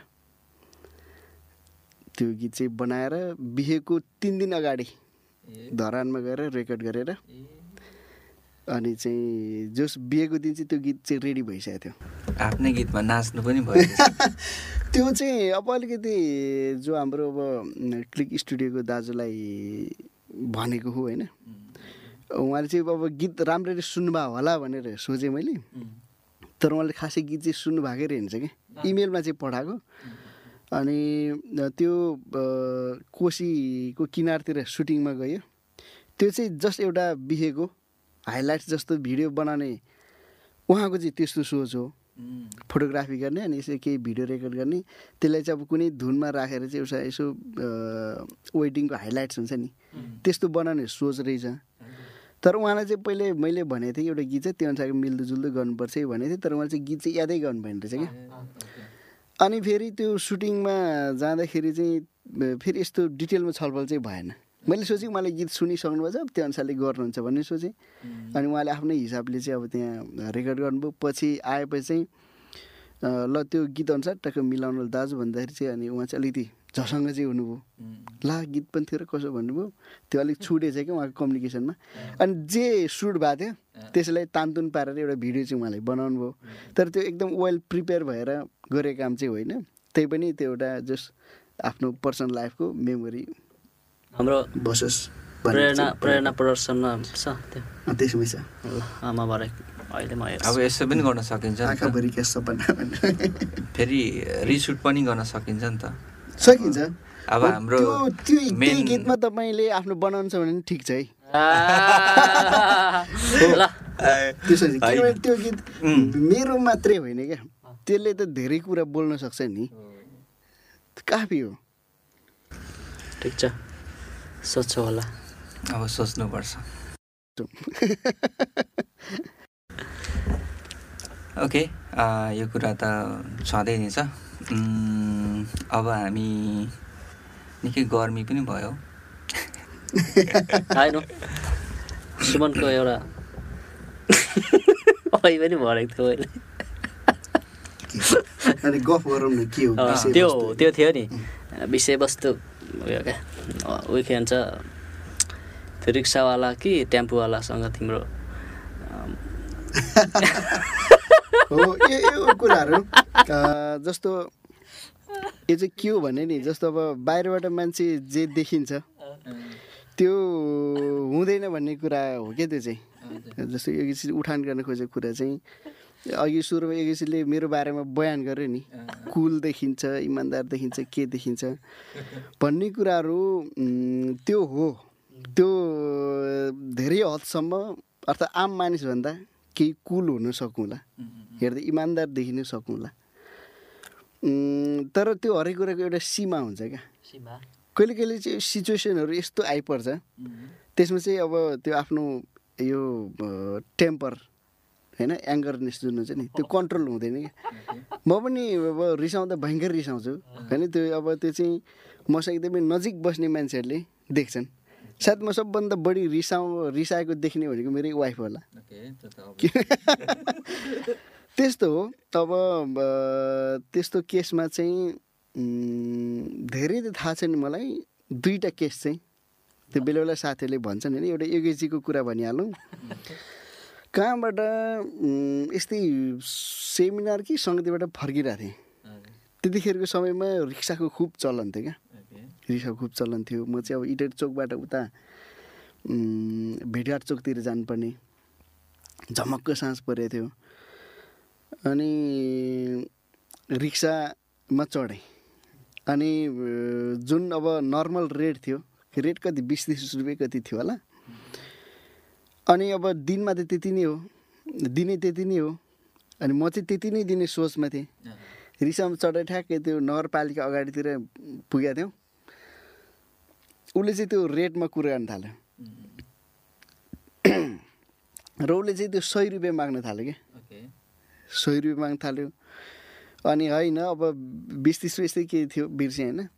त्यति बेला जाने बानी होइन। त्यति बेला त निकै सस्तै हुनुपर्छ नि। सस्तै होला। सस्तै होला। तर चाहिँ धेरै माग्यो अनि मैले भने होइन खास रेट त यति हो तपाईँ किन बढी लिने चाह खोज्नुभएको? भन्दाखेरि उसले के के गर्नु गरेर त्यहाँ भनावन भयो। होइन? भनावन भएपछि अनि मैले भने त्यसो म हिँडेर जान्छु। टहट जुन पनि लागेको थियो रातको समय सायद आठ नौ बजेको थियो नौ बजेको थियो होला। जुन लागेको थियो त्यो म हिँडेरै जान्छु मस्त भने। अनि म उसले रिक्सा रोक्यो र म झरेँ है। झरेर चाहिँ अलिक परतिर पुगेको थिएँ। ऊ फेरि कुद्दै आयो क्या। औ सरी। कुद्दै आयो ल कुद्या के हो भनेको?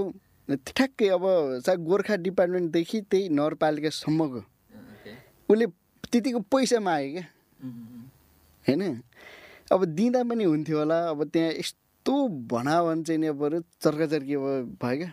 अनि मैले टेम्परलाई चाहिँ कन्ट्रोल गर्नै सकिनँ। अनि मैले झोला बोकिरहेको थिएँ। त्यो झोला चाहिँ नि यस्तो घुमाएर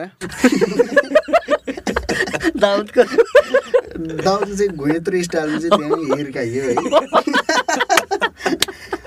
बिचरा त्यो पगरी लगाएको थियो होइन। त्यो पगरी खुस्केर उडेर गयो क्या पर रोडको बिचमा पुग्यो है। अनि ऊ चाहिँ गएर त्यो पगरी टिपेर अनि उता के के गनगनाउँदै रिक्सा चढेर गयो। अनि मैले त्यो झोलामा चाहिँ फेरि झोलामा अरू केही थिएन। मात्रै थियो एउटा बाइबल क्या।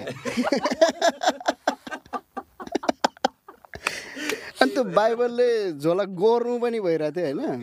अनि त्यो गोर्नु भएर चाहिँ त्यो झोला घुमाउँदाखेरि पनि त्यो एकदम फोर्स लाग्ने भयो क्या। अनि तर त्यहाँदेखि गएपछि मलाई चाहिँ एकदम त्यो मनमा चाहिँ नमिठो भयो क्या। हेत्तेरी के गरेको छ। त्यसको पछि त धेरैसम्म रह्यो। धेरै अब महिनासम्म त्यो कुराले पिरोले त्यो घटनाले एकदम मैले के गरेँ भनेको अब प्रभुसँग माफ माग्ने कुराहरू भयो होइन। अब त्यो मान्छे अहिले चिनिँदैन। को कसो अब रिक्सा चल्नु पनि नरह्यो आजमा त्यो अब पन्ध्र वर्ष अगाडिकै कुरा हो होइन। रिक्सा विस्थापित। त्यस्तो भयो। अब भेट्यो भने चाहिँ अब माफ चाहिँ मागिन्थ्यो होला। तर अब चिन्ने कुनै सम्भावनै छैन। हो त्यस्तो। हो त्यस्तो अब हाई टेम्पर हुन्छ। अब जस्तो जवानीको बेला माथि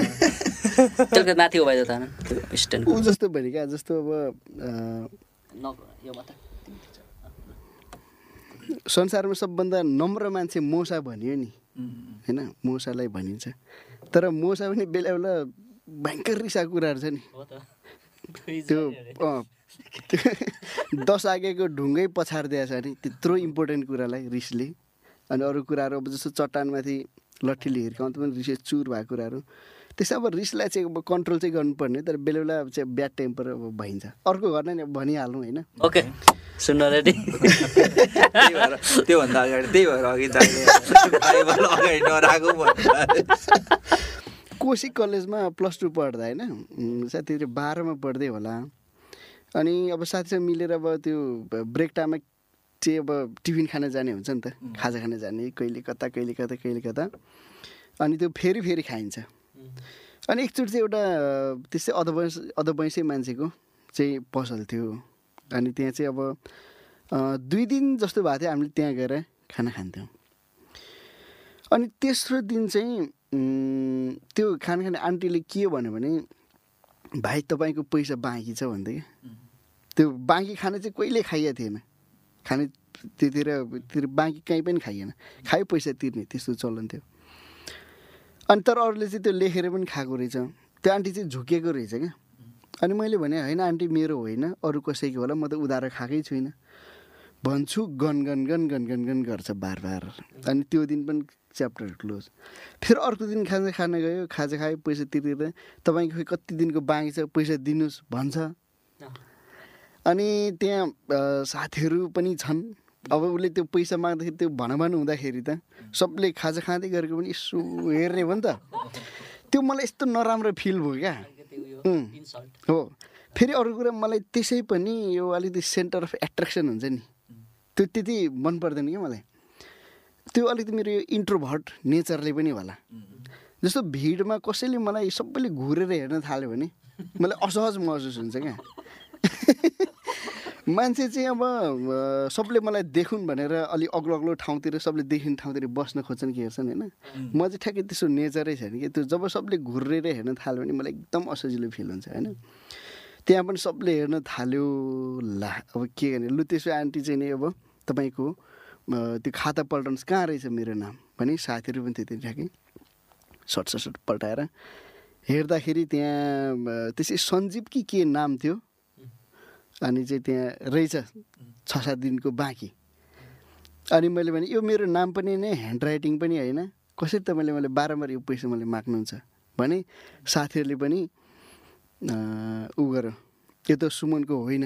भने चाहिँ अनि त्यो आन्टी चाहिँ हालकाल हो क्या। अनि मैले यति साह्रो रिस उठेको थियो होइन। अनि त्यो आन्टी चाहिँ बाबु म झुकिएछु भनेर भने तर मेरो रिस कन्ट्रोल गर्नै सकेन। मैले चाहिँ अनि मैले भने अब यो सबलाई सुनाउनुहोस् कि मेरो बाँकी छैन भनेर? सबले सुन्ने गरी मलाई पैसा माग्नुभयो। अब सबले सुन्ने गरी मेरो बाँकी रहेनछ भनेर भन्नुहोस् भनेर भने अनि उसले के के माफ गर्ने के के भनौँ त्यहाँदेखि त्यहाँ खाजा खानु गइएन।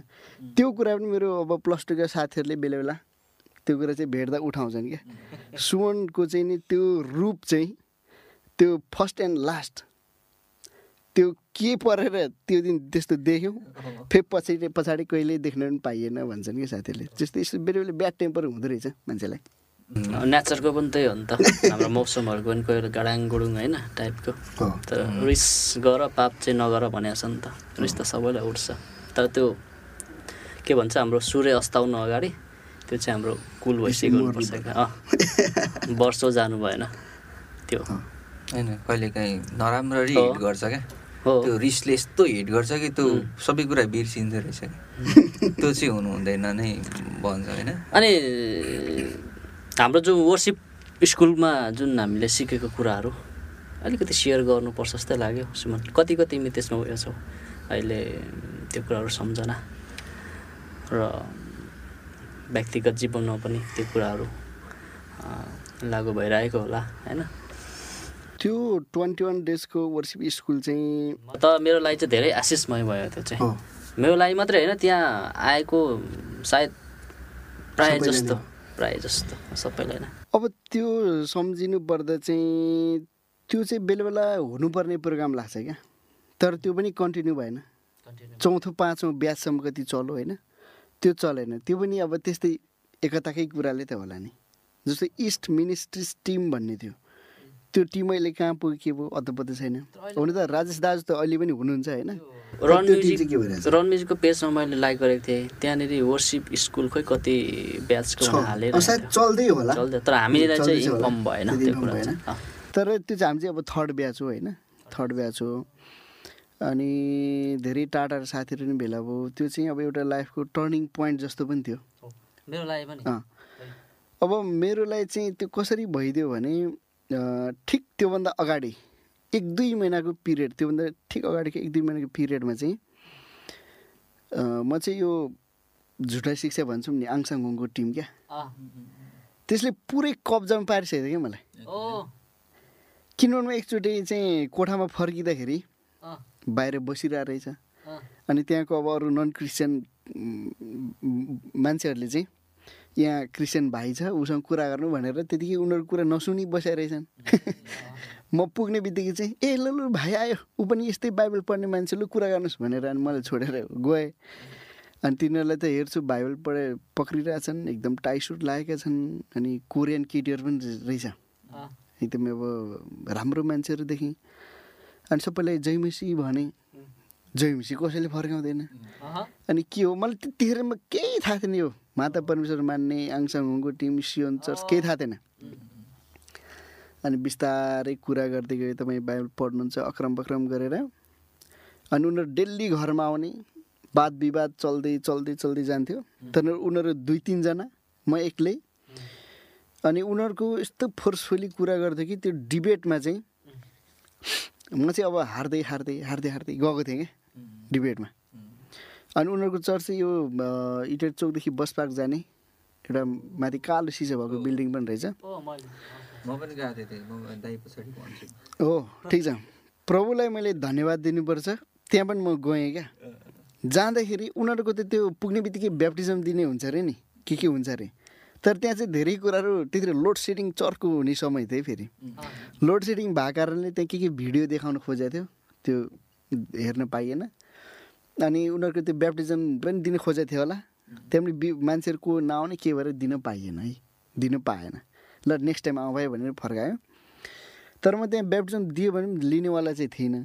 बट जबरजस्ती अपहरण नै केही शैलीमा पो गर्थ्यो कि म एक्लै थिएँ उनीहरू एक दुईजना थिएँ होइन। तर त्यहाँदेखि फर्केपछि त्यो दुई महिना अढाई महिनाको पिरियडमा चाहिँ उनीहरूको त्यो ब्रेन वास काउन्सिलिङले म धेरै कन्फ्युजनमा परिसकेको थिएँ। म कुन चाहिँ बाटो चाहिँ ठिक हो त? म अहिलेसम्म सेवकाइ गरेको चर्च ठिक हो कि यिनीहरूको? भनेर चाहिँ म धेरै दुविधामा थिएँ क्या। ट्याक्कै त्यतिखेर चाहिँ त्यो वर्सिप स्कुलको चिठी आयो चर्चमा। अनि त्यो आशिष दाजु र मेरो नाम पऱ्यो अनि त्यहाँ पायौँ अनि त्यहाँ गयो त्यसरी। अनि हप्ता दिन बसियो। अनि त्यो हप्ता दिन पछाडि अब त्यहाँ त मोबाइल चलाउनु पाइँदैन थियो नि त वर्षी स्कुलमा त। निश्चित टाइम थियो। अनि अब त्यो मान्छे मलाई दिनभरि फोन गर्दो रहेछ। फोन नलागेपछि अब यो चाहिँ भड्केर गएको कि के हो? उनीहरूको अब डेढ अढाई महिनाको लगानी हो नि त मप्रति उनीहरूको समय लगानी। रिसले चुर भएर बसेर रहेछन्। अनि हप्ता दिन पछाडि चाहिँ जब अब मोबाइलमा एकचोटि फोन आयो क्या उनीहरूको। अनि त्यो त्यो हो त्यो वर्षिप स्कुलको हप्ता दिनको बसाइमा म चाहिँ कन्फर्म भएको थिएँ कि म चाहिँ जुन बाटोमा छु यही ठिक रहेछ। यिनीहरू चाहिँ रङ रहेछन् भन्ने चाहिँ त्यो मलाई त्यो भित्रबाट चाहिँ इन्टरनलाइज भइसकेको थियो। अनि किनभने उनीहरूले चाहिँ त्यो आङसाङको किताबको कुराहरू गर्थ्यो कि? अब बाइबलको कुरा गर्दा गर्दै पछि पछि चाहिँ अब बाइबलको कुरा त गफ गर्दा गर्दा सक्यो। अनि उनीहरूले नयाँ कुरा सुनाउने चाहिँ के त भन्दाखेरि अब आङसाङले लेखेको किताब। त्यो किताबको यावत कुराहरू सुनाउने तर किताब चाहिँ कहिल्यै नदेखाउने क्या?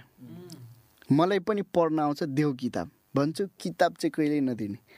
अनि खालि गफ मात्रै सुनाउने अलिक डाउट चाहिँ त्यसमै पनि थियो। हो त्यो वर्षिप स्कुलले गर्दाखेरि त्यो जब फोन आयो फोनमा चाहिँ मैले बोलेँ। अनि चाहिँ उनीहरूले क्लियरली भने म जे छु ठिक छु। तपाईँहरूको मार्गमा चाहिँ म अब चाहिँ हिँड्दिनँ। भनेपछि अब त्यो मान्छेको नाम पनि थाहा छ अब अहिले किन भन्नु होइन? उसले त थानाम गाली गर्यो मलाई। दुई तिन मिनट यति चर्को सोल्युसु सबै रिस झाऱ्यो। अनि मैले पनि एक शब्द बोल्न मात्रै खोजेको फोन चट्टै काटेर। त्यहाँदेखि सदाको लागि सियोन चर्च बाई बाई हो म आफ्नो बाटो। वर्षी स्कुलको त्यो ठुलो योगदान छ क्या। र त्यहाँको कुराहरू अब सम्झना गर्दाखेरि अब त्यो जुन एसाइनमेन्ट दिन्थ्यो नि त्यो एसाइनमेन्टहरू अहिले पनि मेरो कहीँ होला? पुरानो त्यो त्यसमा चाहिँ मेरो ए ए प्लस मात्रै आएको थियो क्या। मेरो एसाइनमेन्ट धेरै राम्रो भएको थियो त्यहाँ त्यहाँदेखि एसाइनमेन्टहरू अनि अब त्यहाँको अब सबै राम्रो। अब सबैले जिम्मेवार पनि बनाएको थियो। पाँच दिन जति त मैले टोइलेटै सोहोरेँ त्यहाँको कामै त्यसो थियो नि त टोइलेट सोहोरेँ तर त्यहाँ पनि फटाइ गर्ने टिम चाहिँ थियो है फेरि। अब जस्तो सुरुको झन्डै हप्ता दिन भनौँ न। हप्ता दिनसम्म त त्यहाँ विवादै थियो नि त। अरू ठाउँ पनि हुन्छ कि हुँदैन थाहा भएन। किनभने अब अनुशासन बढी होइन? नीति नियम बढी।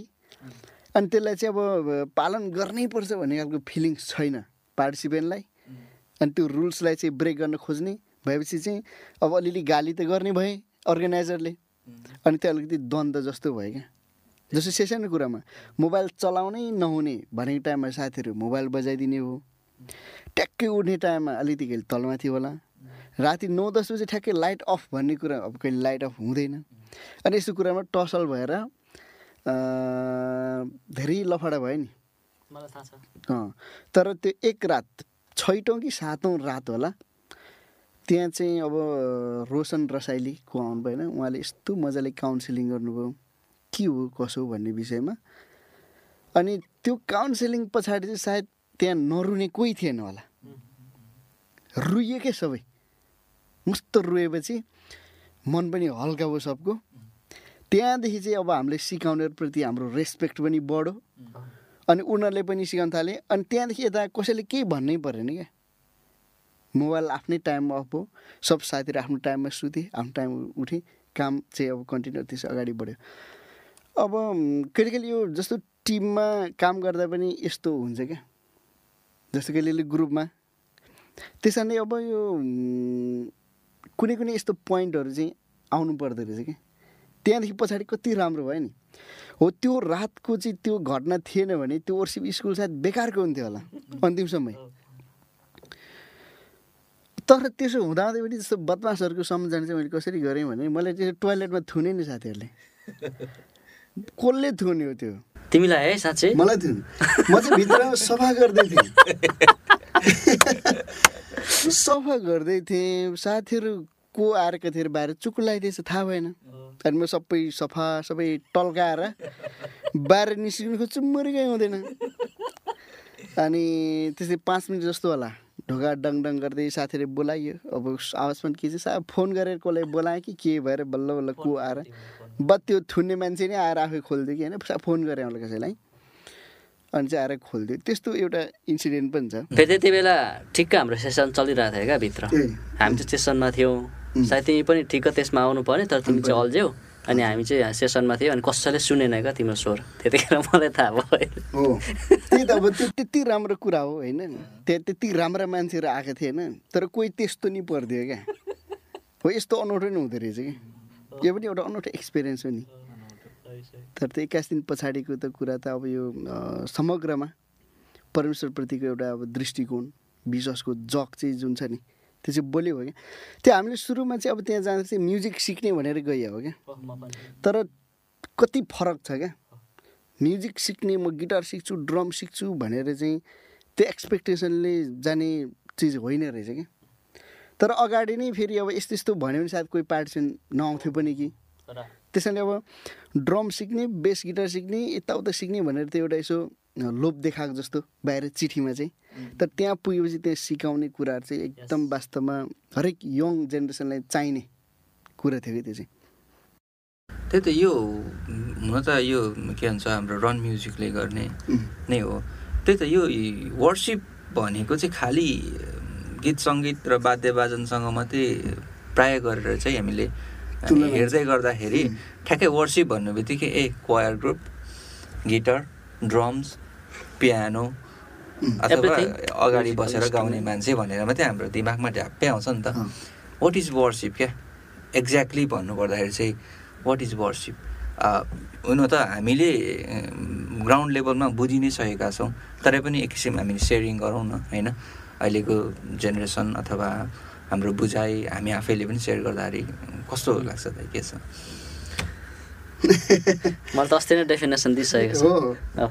तिमीले तिम्रो वर्सिप चाहिँ अब यो जस्तै म्युजिकबाट गर्ने कुराहरू जुन छ नि यो चाहिँ अब हामीले आराधना गर्ने सायद सयौँ हजारौँ तरिकामध्ये एउटा सानो तरिका मात्रै होला जस्तो लाग्छ मलाई। मेन कुरा चाहिँ कहाँ चाहिँ एउटा पोइन्ट हुन्छ भने जस्तो प्रविशुले भन्नुभएको? जसले मलाई प्रेम गर्छ त्यसले मेरो वचनको पनि पालना गर्छ। र साउल राजाको घटनालाई हामीले हेर्ने भने त्यो एउटा म एकदम त्यो कुरा स्मरण गर्छु। एलिया अगमवक्ता सरी सोमेल अगमवक्ताले हप्काएको छ उसलाई। के पनि हप्काएको छ भने बलिदानभन्दा आज्ञा पालन ठुलो कुरा हो भनेर त्यहाँ हप्काएको छ क्या किनभने साउलले चाहिँ जसो गर्नु भनेको थियो त्यसो गरेन। यद्यपि उसको विचार राम्रो थियो होला। तर उसलाई चाहिँ त्यो आज्ञाभन्दा बाहिर थियो क्या। त्यस कारण बलिदानभन्दा पनि ठुलो कुरो चाहिँ आज्ञा पालन। प्रविशले भन्नुभयो मलाई जसले प्रेम गर्छ उसले चाहिँ मेरो आज्ञाहरू पालन गर्छ। त्यस कारण हामीले चाहिँ यो बाइबलले तोकिदिएको जुन दायरा छ मापदण्ड छ त्यो भित्र रहेर परमेश्वरको मनपर्दो काम गरौँ उहाँको इच्छा अनुसारको खासमा यो संसारमा हामी आएको भनेको त उहाँको इच्छा पुरा गर्न आएको नि। हो त्यो उहाँको इच्छाको खोजी गरेर त्यसलाई पुरा गर्नु नै वर्सिप भन्छ क्या म चाहिँ। त्यो कुनै माध्यमबाट होस् गीत गाएर होस् सेवा गरेर होस् कुनै काम गरेर होस् आफ्नो कुनै प्रतिभाले होस् तर हरेक ठाउँमा आज्ञा पालन चाहिँ आउनु पऱ्यो क्या। कति खतरा गीत कसले गाउँछ कति खतरा गिटार कसले बजाउँछ बाइबल दिनरात कसले पढ्छ भन्ने कुराहरू यो सबै सेकेन्डरी कुरा जस्तो लाग्छ मलाई। पहिलो कुरा चाहिँ जे सुनिसकिएका छन् जे अगाडि छन् जे चाहिँ बाइबलले तोकि अर्थात् परमेश्वरको आज्ञा के हो? त्यो आज्ञा पालनमा एक नम्बरमा चाहिँ बस्नु पऱ्यो क्या। अनि मात्रै आराधनाको जीवन चाहिँ त्यहाँबाट मात्रै सुरु हुन्छ। हामीले सेवा गरेको वर्षौँ बित्ला बाइबल सबै चार पाँचचोटि दोहोऱ्याइएला गिटार खतरा बजाइएला गीत मिठा मिठा गाइएला जेसुकै गरिएला। तर व्यक्तिगत जीवनमा चाहिँ बाइबलले तोकिदिएको मापदण्डलाई नाघेर अथवा प्रविशुको आगेभन्दा पर हामीले बाँचिरहेछौँ भने त्यो चाहिँ आराधनामय लाइफ चाहिँ त्यो होइन। त्यसमा त्यो आज्ञामा चाहिँ जिउनु पऱ्यो एक नम्बरमा। आज्ञा पालनमा अनि त्यहाँबाट चाहिँ बल्ल अब जे गरे पनि सायद अब आराधनाको लाइफ चाहिँ अब स्टार्ट हुन्छ त्यहाँबाट। त्यही त यो हामी इभन इन्क्लुडिङ मी म आफैलाई पनि क्या जब यो वर्सिप भन्ने शब्द म सुन्छु नि खालि त्यहीतिर वाद्य वाजनतिरै जान्छ क्या। अनि तर एउटा समय आइसके पछाडि चाहिँ बुझियो कि लाइफस्टाइल चाहिँ रहेछ। एक्ज्याक्टली हामीले परमेश्वरको वचनलाई कसरी लिइरहेका छौँ र त्यसलाई कसरी हामीले पेस गरिरहेका छौँ जिरहेका छौँ त्यो चाहिँ वास्तवमा चाहिँ वर्सिप रहेछ नि त। होइन? त्यो चाहिँ मलाई थाहा भयो क्या। हाम्रो अस्ति शिविरमा पनि एउटा उयो थियो के भन्छ हेडलाइन के? अँ, उदाहरण बन भन्ने जवानहरूलाई छ नि। हो त्यही हो। अब सबै कुराले परमेश्वरको महिमा दिने हो। अनि मेरो म चाहिँ अब म्युजिक सेक्टर भएको कारणले एउटा आराधक भन्छ नि सबै हामी आराधक नै हो। तर जुन चाहिँ हाम्रो एउटा चर्चमा बसेर आरा आराधना लिड गर्छ नि लिडर वर्सिप लिडर अनि त्यो खतरा बजाउने र गाउनेमा संसारमा त्यसले गर्छ क्या के भन्छ त्यसले असर गर्छ। तर आत्मामा चाहिँ असर गर्दैन। अनि एउटा आराधनामा डोर्याउने मान्छेको सबैभन्दा फर्स्ट कुरा सुमनले अघि भनिहाल्यो। परमेश्वरको वचन अनुशासन अनि एउटा योग्यको हुनु पऱ्यो क्या। उस उसले जब गाउँछ बजाउँछ नि उसले बजाएको र गाएको माध्यमबाट नै परमेश्वरको उपस्थिति मान्छेले पाउनु पऱ्यो सर्वप्रथम। अनि चाहिँ वर्सिप पावरफुल हुने हो। नत्र क्रिस्चियन सङ्ग सिकाइदिउँ एउटा सेकुलर आर्टिस्टलाई आएर वर्सिपमा गाउनु लगाउँदा होइन? र परमेश्वरको त्यहाँ जस्तो अयोग्य हृदयहरू हुन्छ नि त। कतिले आफ्नो कुराहरूलाई एक्सेप्ट गरेको हुन्न। त्यस्तो व्यक्तिहरूले त्यहाँ गएर लिड गर्नु र एउटा सेकुलर आर्टिस्टलाई गाना सिकाएर वर्सिपमा गाउनु लाउनु सेम एउटै हो क्या। तर हृदय चाहिँ हुनु पऱ्यो क्या। एउटा योग्यको होइन? अनि चाहिँ त्यहाँबाट त त्यहाँबाट उसले जब गाउँछ लिड गर्छ त्यो कुराहरूदेखि चाहिँ एउटा परमेश्वरको उपस्थिति जब मान्छेले पाउँछ नि त्यसमा चाहिँ मान्छेहरू बदलिने कुराहरू होइन? हृदय तोडिने कुराहरू साङ्लीहरूलाई भचाउने कुराहरू होइन? त्यहाँबाट चाहिँ बग्छ क्या। तर सर्वप्रथम योग्यको हुनु पऱ्यो। होइन सुमन? एकदम जस्तो अब अब्राहमले पनि आफ्नो पुत्रलाई बलिदान गर्न गए नि। उसले आफ्नो अरू मान्छेले भन्छ हामी चाहिँ केटासँग गएर त्यहाँ आराधना गरेर फर्किन्छौँ भन्छ नि। तर उसले त्यो छोरालाई चाहिँ काटेर चाहिँ त्यहाँ उसले ओर्सिप हुनेवाला थिएन क्या।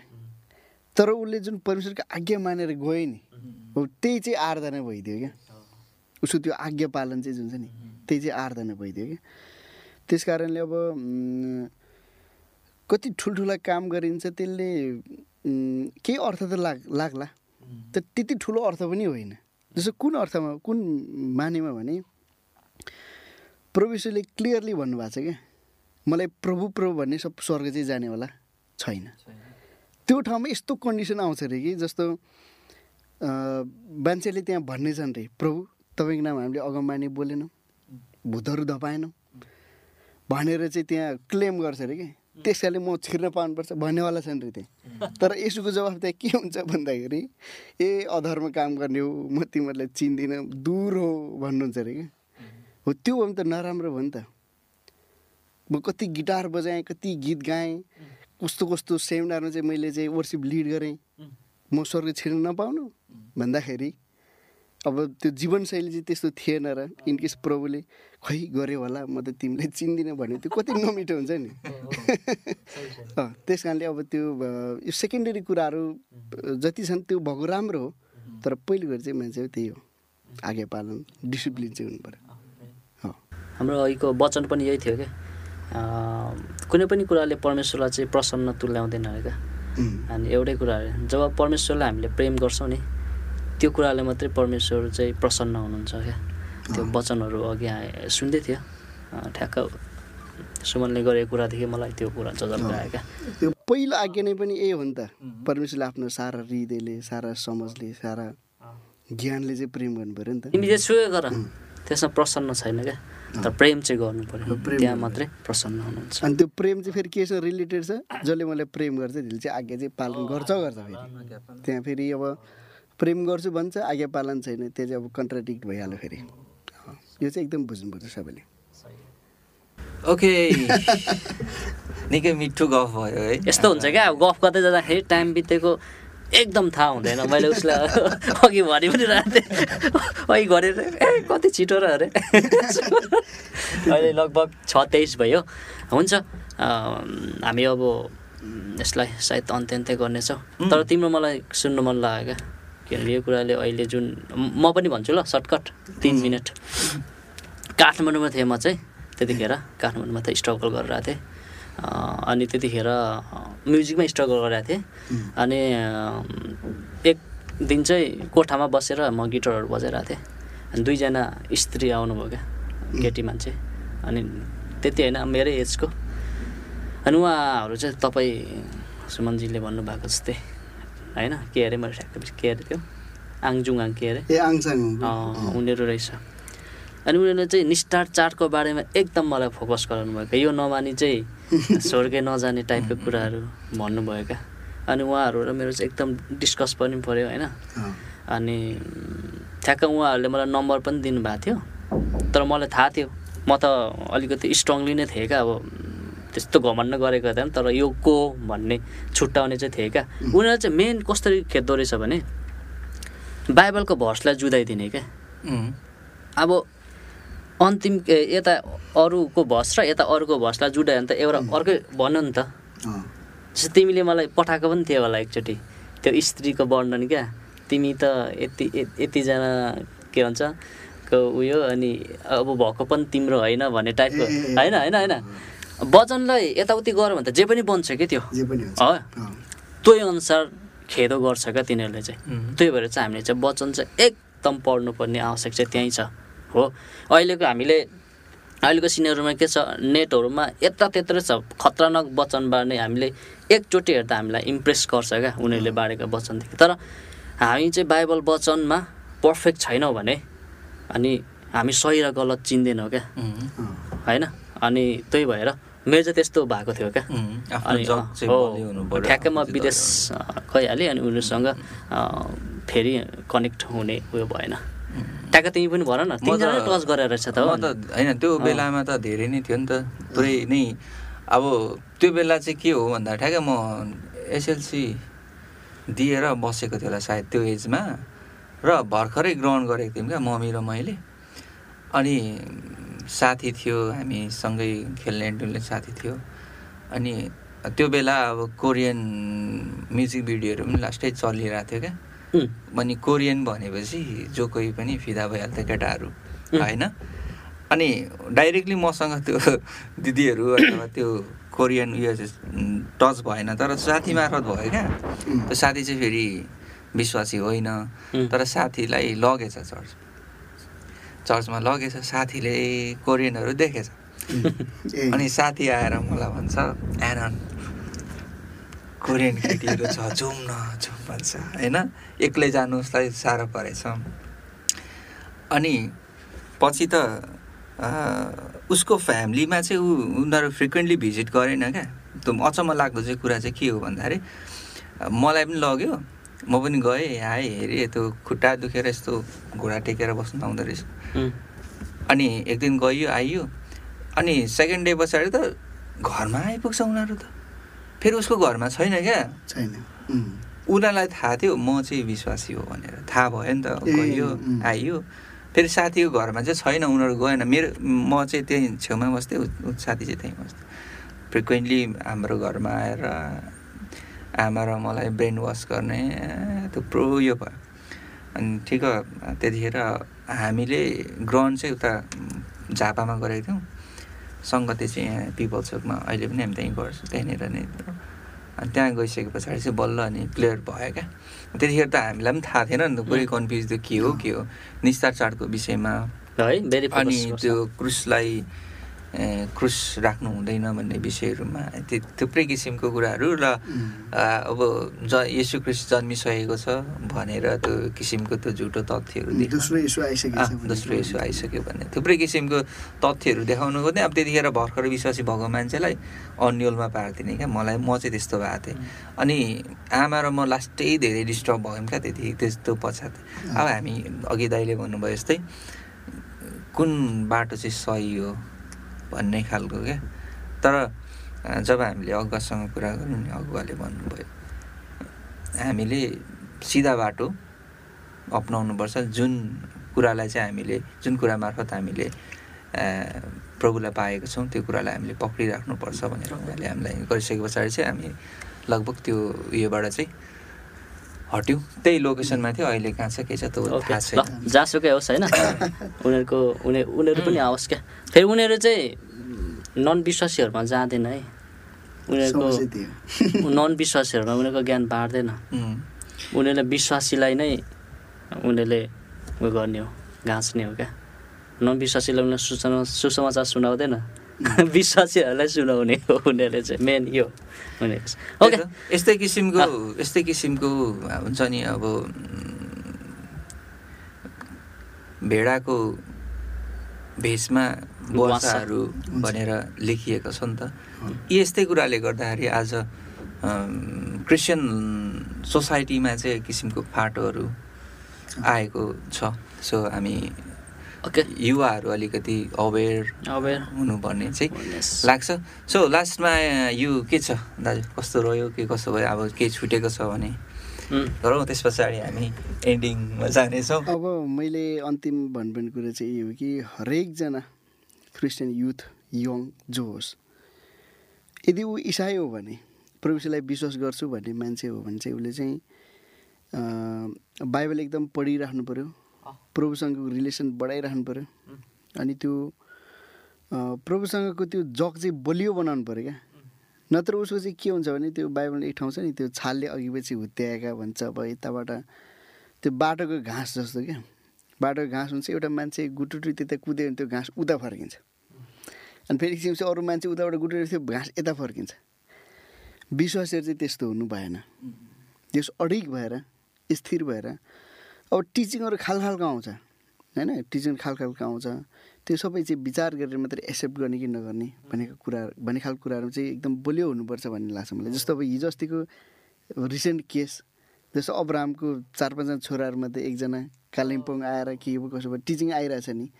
अब त्यो एक वर्ष अगाडिको भिडियो अहिले भर्खर भाइरल भइरहेछ नि। अब त्यो विषयमा धेरै अब भन्नु जरुरी भएन। तर कतिपय कुरामा अब त्यो कुरालाई कतिपयले पत्यायो होला जस्तो लाग्छ क्या। कोही एकदम अब डाइहार्ड जस्तो अब योगेशले जे भन्यो म त्यो सबै ओके भन्ने अवस्थामा छु भने त योगेशले जे भन्यो भने त यस ओहो ओहो भन्दै जाने भयो नि त। हो त्यो कुरामा पनि जस्तो अब कतिपय मान्छेले अब जस्तो उहाँको प्रभाव त धेरै छ। म्युजिक थ्रु अरू विभिन्न टिचिङ थ्रु उहाँको प्रभाव धेरै छ।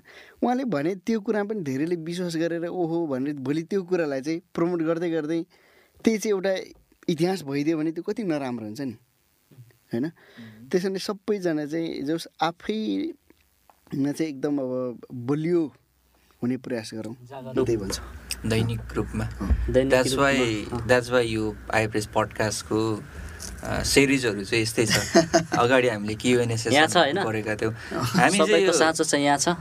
यो चाहिँ अब हुन्छ नि भित्री बाइबलको रहस्यको कुराहरू भन्दा पनि हामी कसरी दैनिक जीवन चाहिँ बिताइरहेका छौँ यही विषयमा नै छलफल र सेयरिङ हो। आज हाम्रो माझमा दाजु आउनुभयो उहाँलाई थ्याङ्क यू सो मच भन्न चाहन्छु। उहाँले आफ्नो एक्सपिरियन्सहरूदेखि लिएर उहाँको आफ्नो भिजन लगायत थुप्रै कुराहरू भन्नुभयो। सो फेरि पनि धन्यवाद। एकदम तपाईँहरूलाई पनि एकदम थ्याङ्क यू सो मच यो मौका दिनुभयो र एकदम एकदम नयाँ एक्सपिरियन्स कस्तो लागिरहेछ ठिक छ त्यो रमाइलो छ। आगामी दिनमा पनि अझै अब यो इन्फर्मल टाइपको मात्रै नभएर फर्मल टाइपको केही विषयवस्तुहरूलाई राखेर पनि मजाले अरू साथीहरू पनि ल्याएर गफ। गर्नु पायो भने धेरै राम्रो हुन्छ अझै। फेरि पनि हाम्रो निम्ति प्रार्थना गरिदिनु होला होइन? हामी त्यही भन्छौँ। हामी चाहिँ अलिकति यो होइन कि हामीलाई सबै कुरा चाहिन्छ तर हाम्रो आवश्यकताहरू छ। त्यसको लागि चाहिँ प्रार्थनामा सम्झिदिनु होला होइन? जतिजनाले हेर्नुहुन्छ। अनि हामी चाहिँ अब आगामी दिनहरूमा प्रभुको निम्ति महिमाको निम्ति होइन? गर्ने जमर्को कसेका छौँ। अनि यो समयमा हाम्रो सुमन साथीलाई पनि कस्तो मिलाइदिनु भयो क्या? अस्ति उहाँको मैले सोचहरू सुन्दा त म त अनि मेरो दिमाग नै म नभएको त्यो प्रभुको महिमाको निम्ति गर्ने सोचहरू क्या उहाँको दिमागमा हुन्छ नि? अब तिम्रो दिमागमा के छ? मेरो दिमाग मलाई थाहा छ किनभने हामी त सेयर गरिरहेको छौँ नि त। तर ऊ हाम्रो मेरो चाहिँ अब साथी भएको ले पनि तर त्यस्तो होइन। इन इनसाइडको कुराहरू अलिकति कमै सेयर भएको कारण अस्ति धेरै नै कुराकानी गऱ्यो आएर होइन। छोटो बसाइ अँ छोटो बसाइमा धेरै कुराकानी भयो अनि धेरै धेरै धेरै कुराहरू छ उहाँमा। त्यो कुरा गर्नु सक्यो भने एकदम नै पावरफुल हुन्छ। भविष्यमा होइन? त्यति धेरै पनि ठिकै छ अब जस नर्भस लास्टमा नर्भस हुनुभएको। फेरि ऊ हुन्छ क्या फेरि अब फेरि झुटो शिक्षा हुनसक्छ सुमनले जे भन्यो त्यही आइडल आइडल चाहिँ बनाउनु होइन एक किसिमले बसेर भिजन भिजनलाई क्लियर गरिकन काम गरौँ।